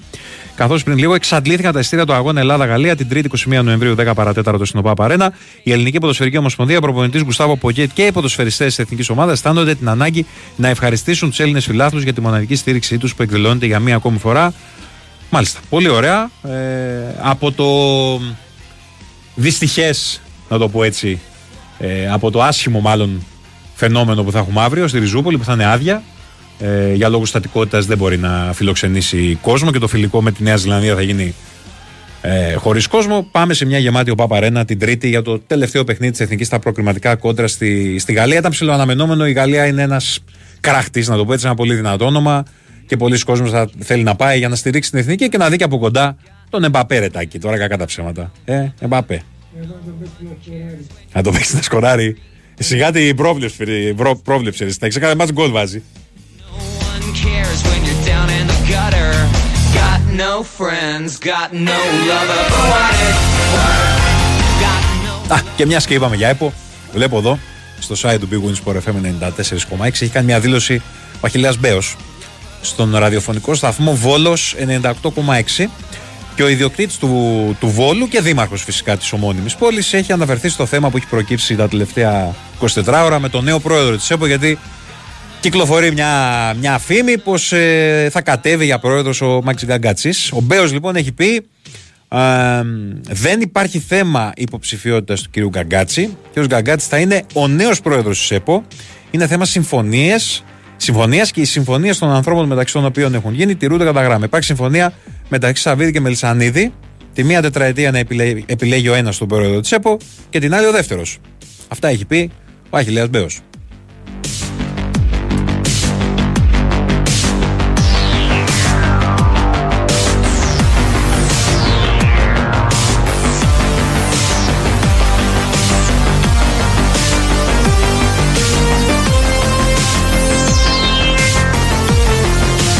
Πριν από λίγο ο Ηρακλής έβγαλε ανακοίνωση για το τέλος του Τσιόλη από τον ε, πάγκο του, του Σάκη Τσιόλη. Ε, η ανακοίνωση αναφέρει ότι ε, η ΠΑΕ Ηρακλής ανακοινώνει ότι ο προπονητής της ομάδας μας, Σάκης Τσιόλης, επέβαλε την παρέτησή του στον μεγαλομέτωχο στράτο Ευγενίου και τα μέλη της διοίκησης, η οποία έγινε αποδεκτή. Η διοίκηση της ΠΑΕ ευχαριστεί τον coach για την άψογη συνεργασία μας κατά τον ένα χρόνο παραμονής στο τιμόνι της ομάδας και του εύχεται καλή συνέχεια σε ό,τι και αν κάνει μελλοντικά.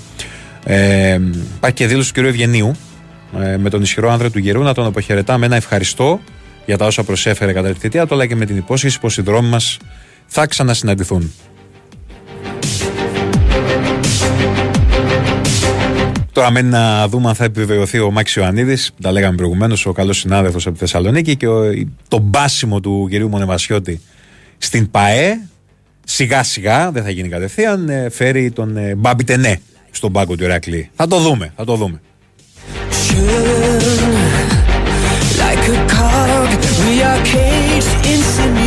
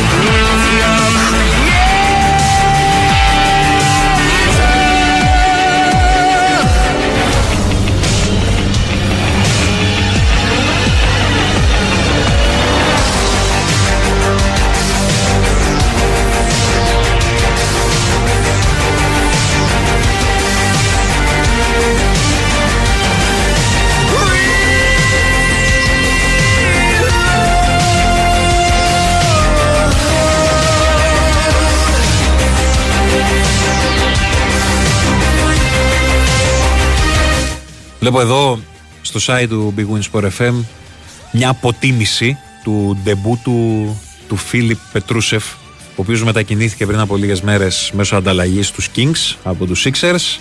Έκανε ντεμπούτο με την ομάδα του Σάσα Βεζέγκοφ αλλά δεν το λες και ιδανικό το ντεμπούτο. Έπαιξε 11 δευτερόλεπτα. Έχει προλάβει να κάνει 8 βήματα μέσα στο παρκέ.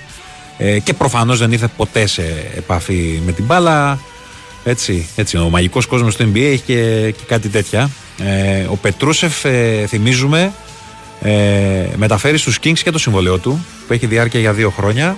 Φέτος προβλέπεται να εισπράξει 1,1 εκατομμύρια δολάρια, με 560.000 δολάρια εγγυημένα, και τα υπόλοιπα να τα εξασφαλίζει αν μείνει στο ρόστερ και μετά τις 7 Ιανουαρίου. Μμ, μμ, Θα δούμε.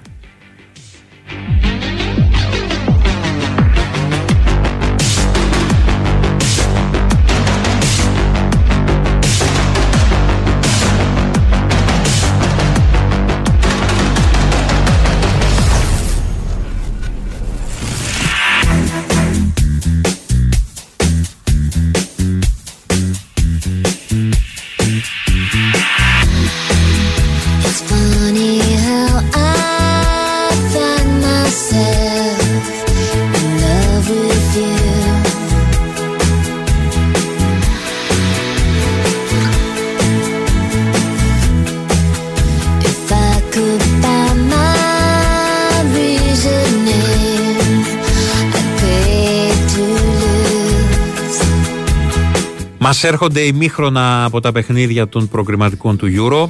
Ε, Κύπρος, Ισπανία 0-3. Εστονία, Αυστρία 0-2. Γεωργία, Σκοτία 1-0. Βουλγαρία, Ουγγαρία 1-1. Α, αυτό δεν είναι ημίχρονο. Είναι στο έκτο λεπτό των ε, καθυστερήσεων του πρώτου ημιχρόνου. Τι; Είχε πολύ βάρ, μου λέει εδώ ο Τάκης Μπουλής. Ε, η, Βουλγα... η Βουλγαρία, η οποία παίζει με, με 10 παίκτες. Το γκολ της Βουλγαρίας ε, από assist του Ντεσπότοφ, που είναι αρχηγός φυσικά. Και Αζερβαϊτζάν, Σουηδία 2-0. Από πολύ νωρίς οι Αζέροι έχουν πετύχει δύο γκολ κόντρα στους Σουηδούς. Στο 3 και στο 6, παρακαλώ. Τα γκολ τους.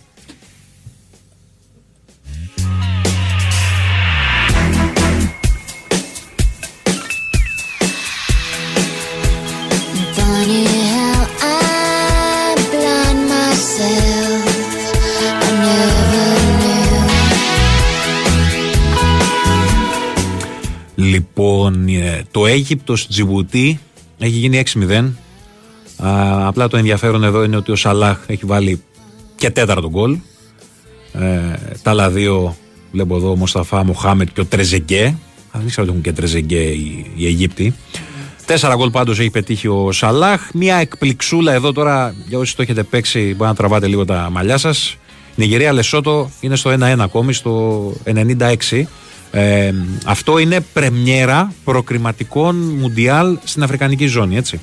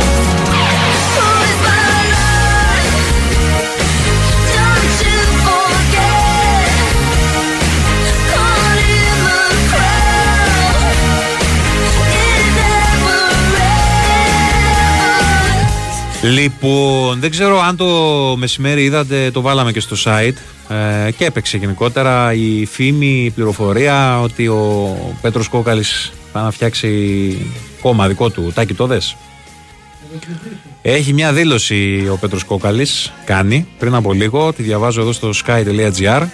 Αποχώρησε από την ευρωομάδα του ΣΥΡΙΖΑ και έχει πει μεταξύ άλλων, είναι πολύ μεγάλη η δήλωσή του, θα συμμετάσχω στην κοινή προσπάθεια να δοθεί απάντηση στο πολιτικό κενό που υπάρχει. Τι σημαίνει αυτό, Ρετάκι; Ε, πάμε για κόμμα. Πάμε για κόμμα. It's my aeroplane. It's my aeroplane. Measure spike with pain. That motherfuckers always spike with pain.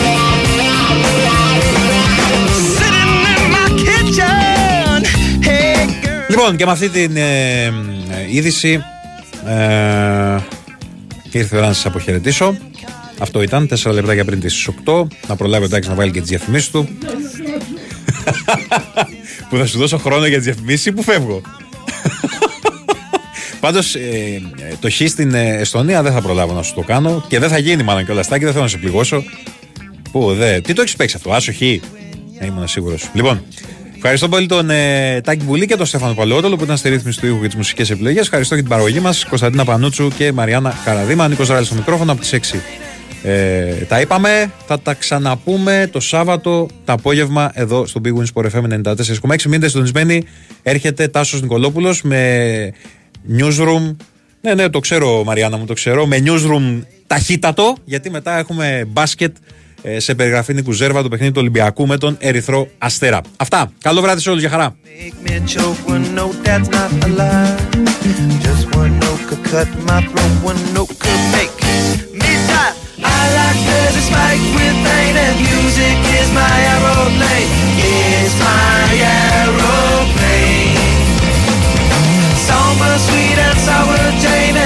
sweet my aeroplane It's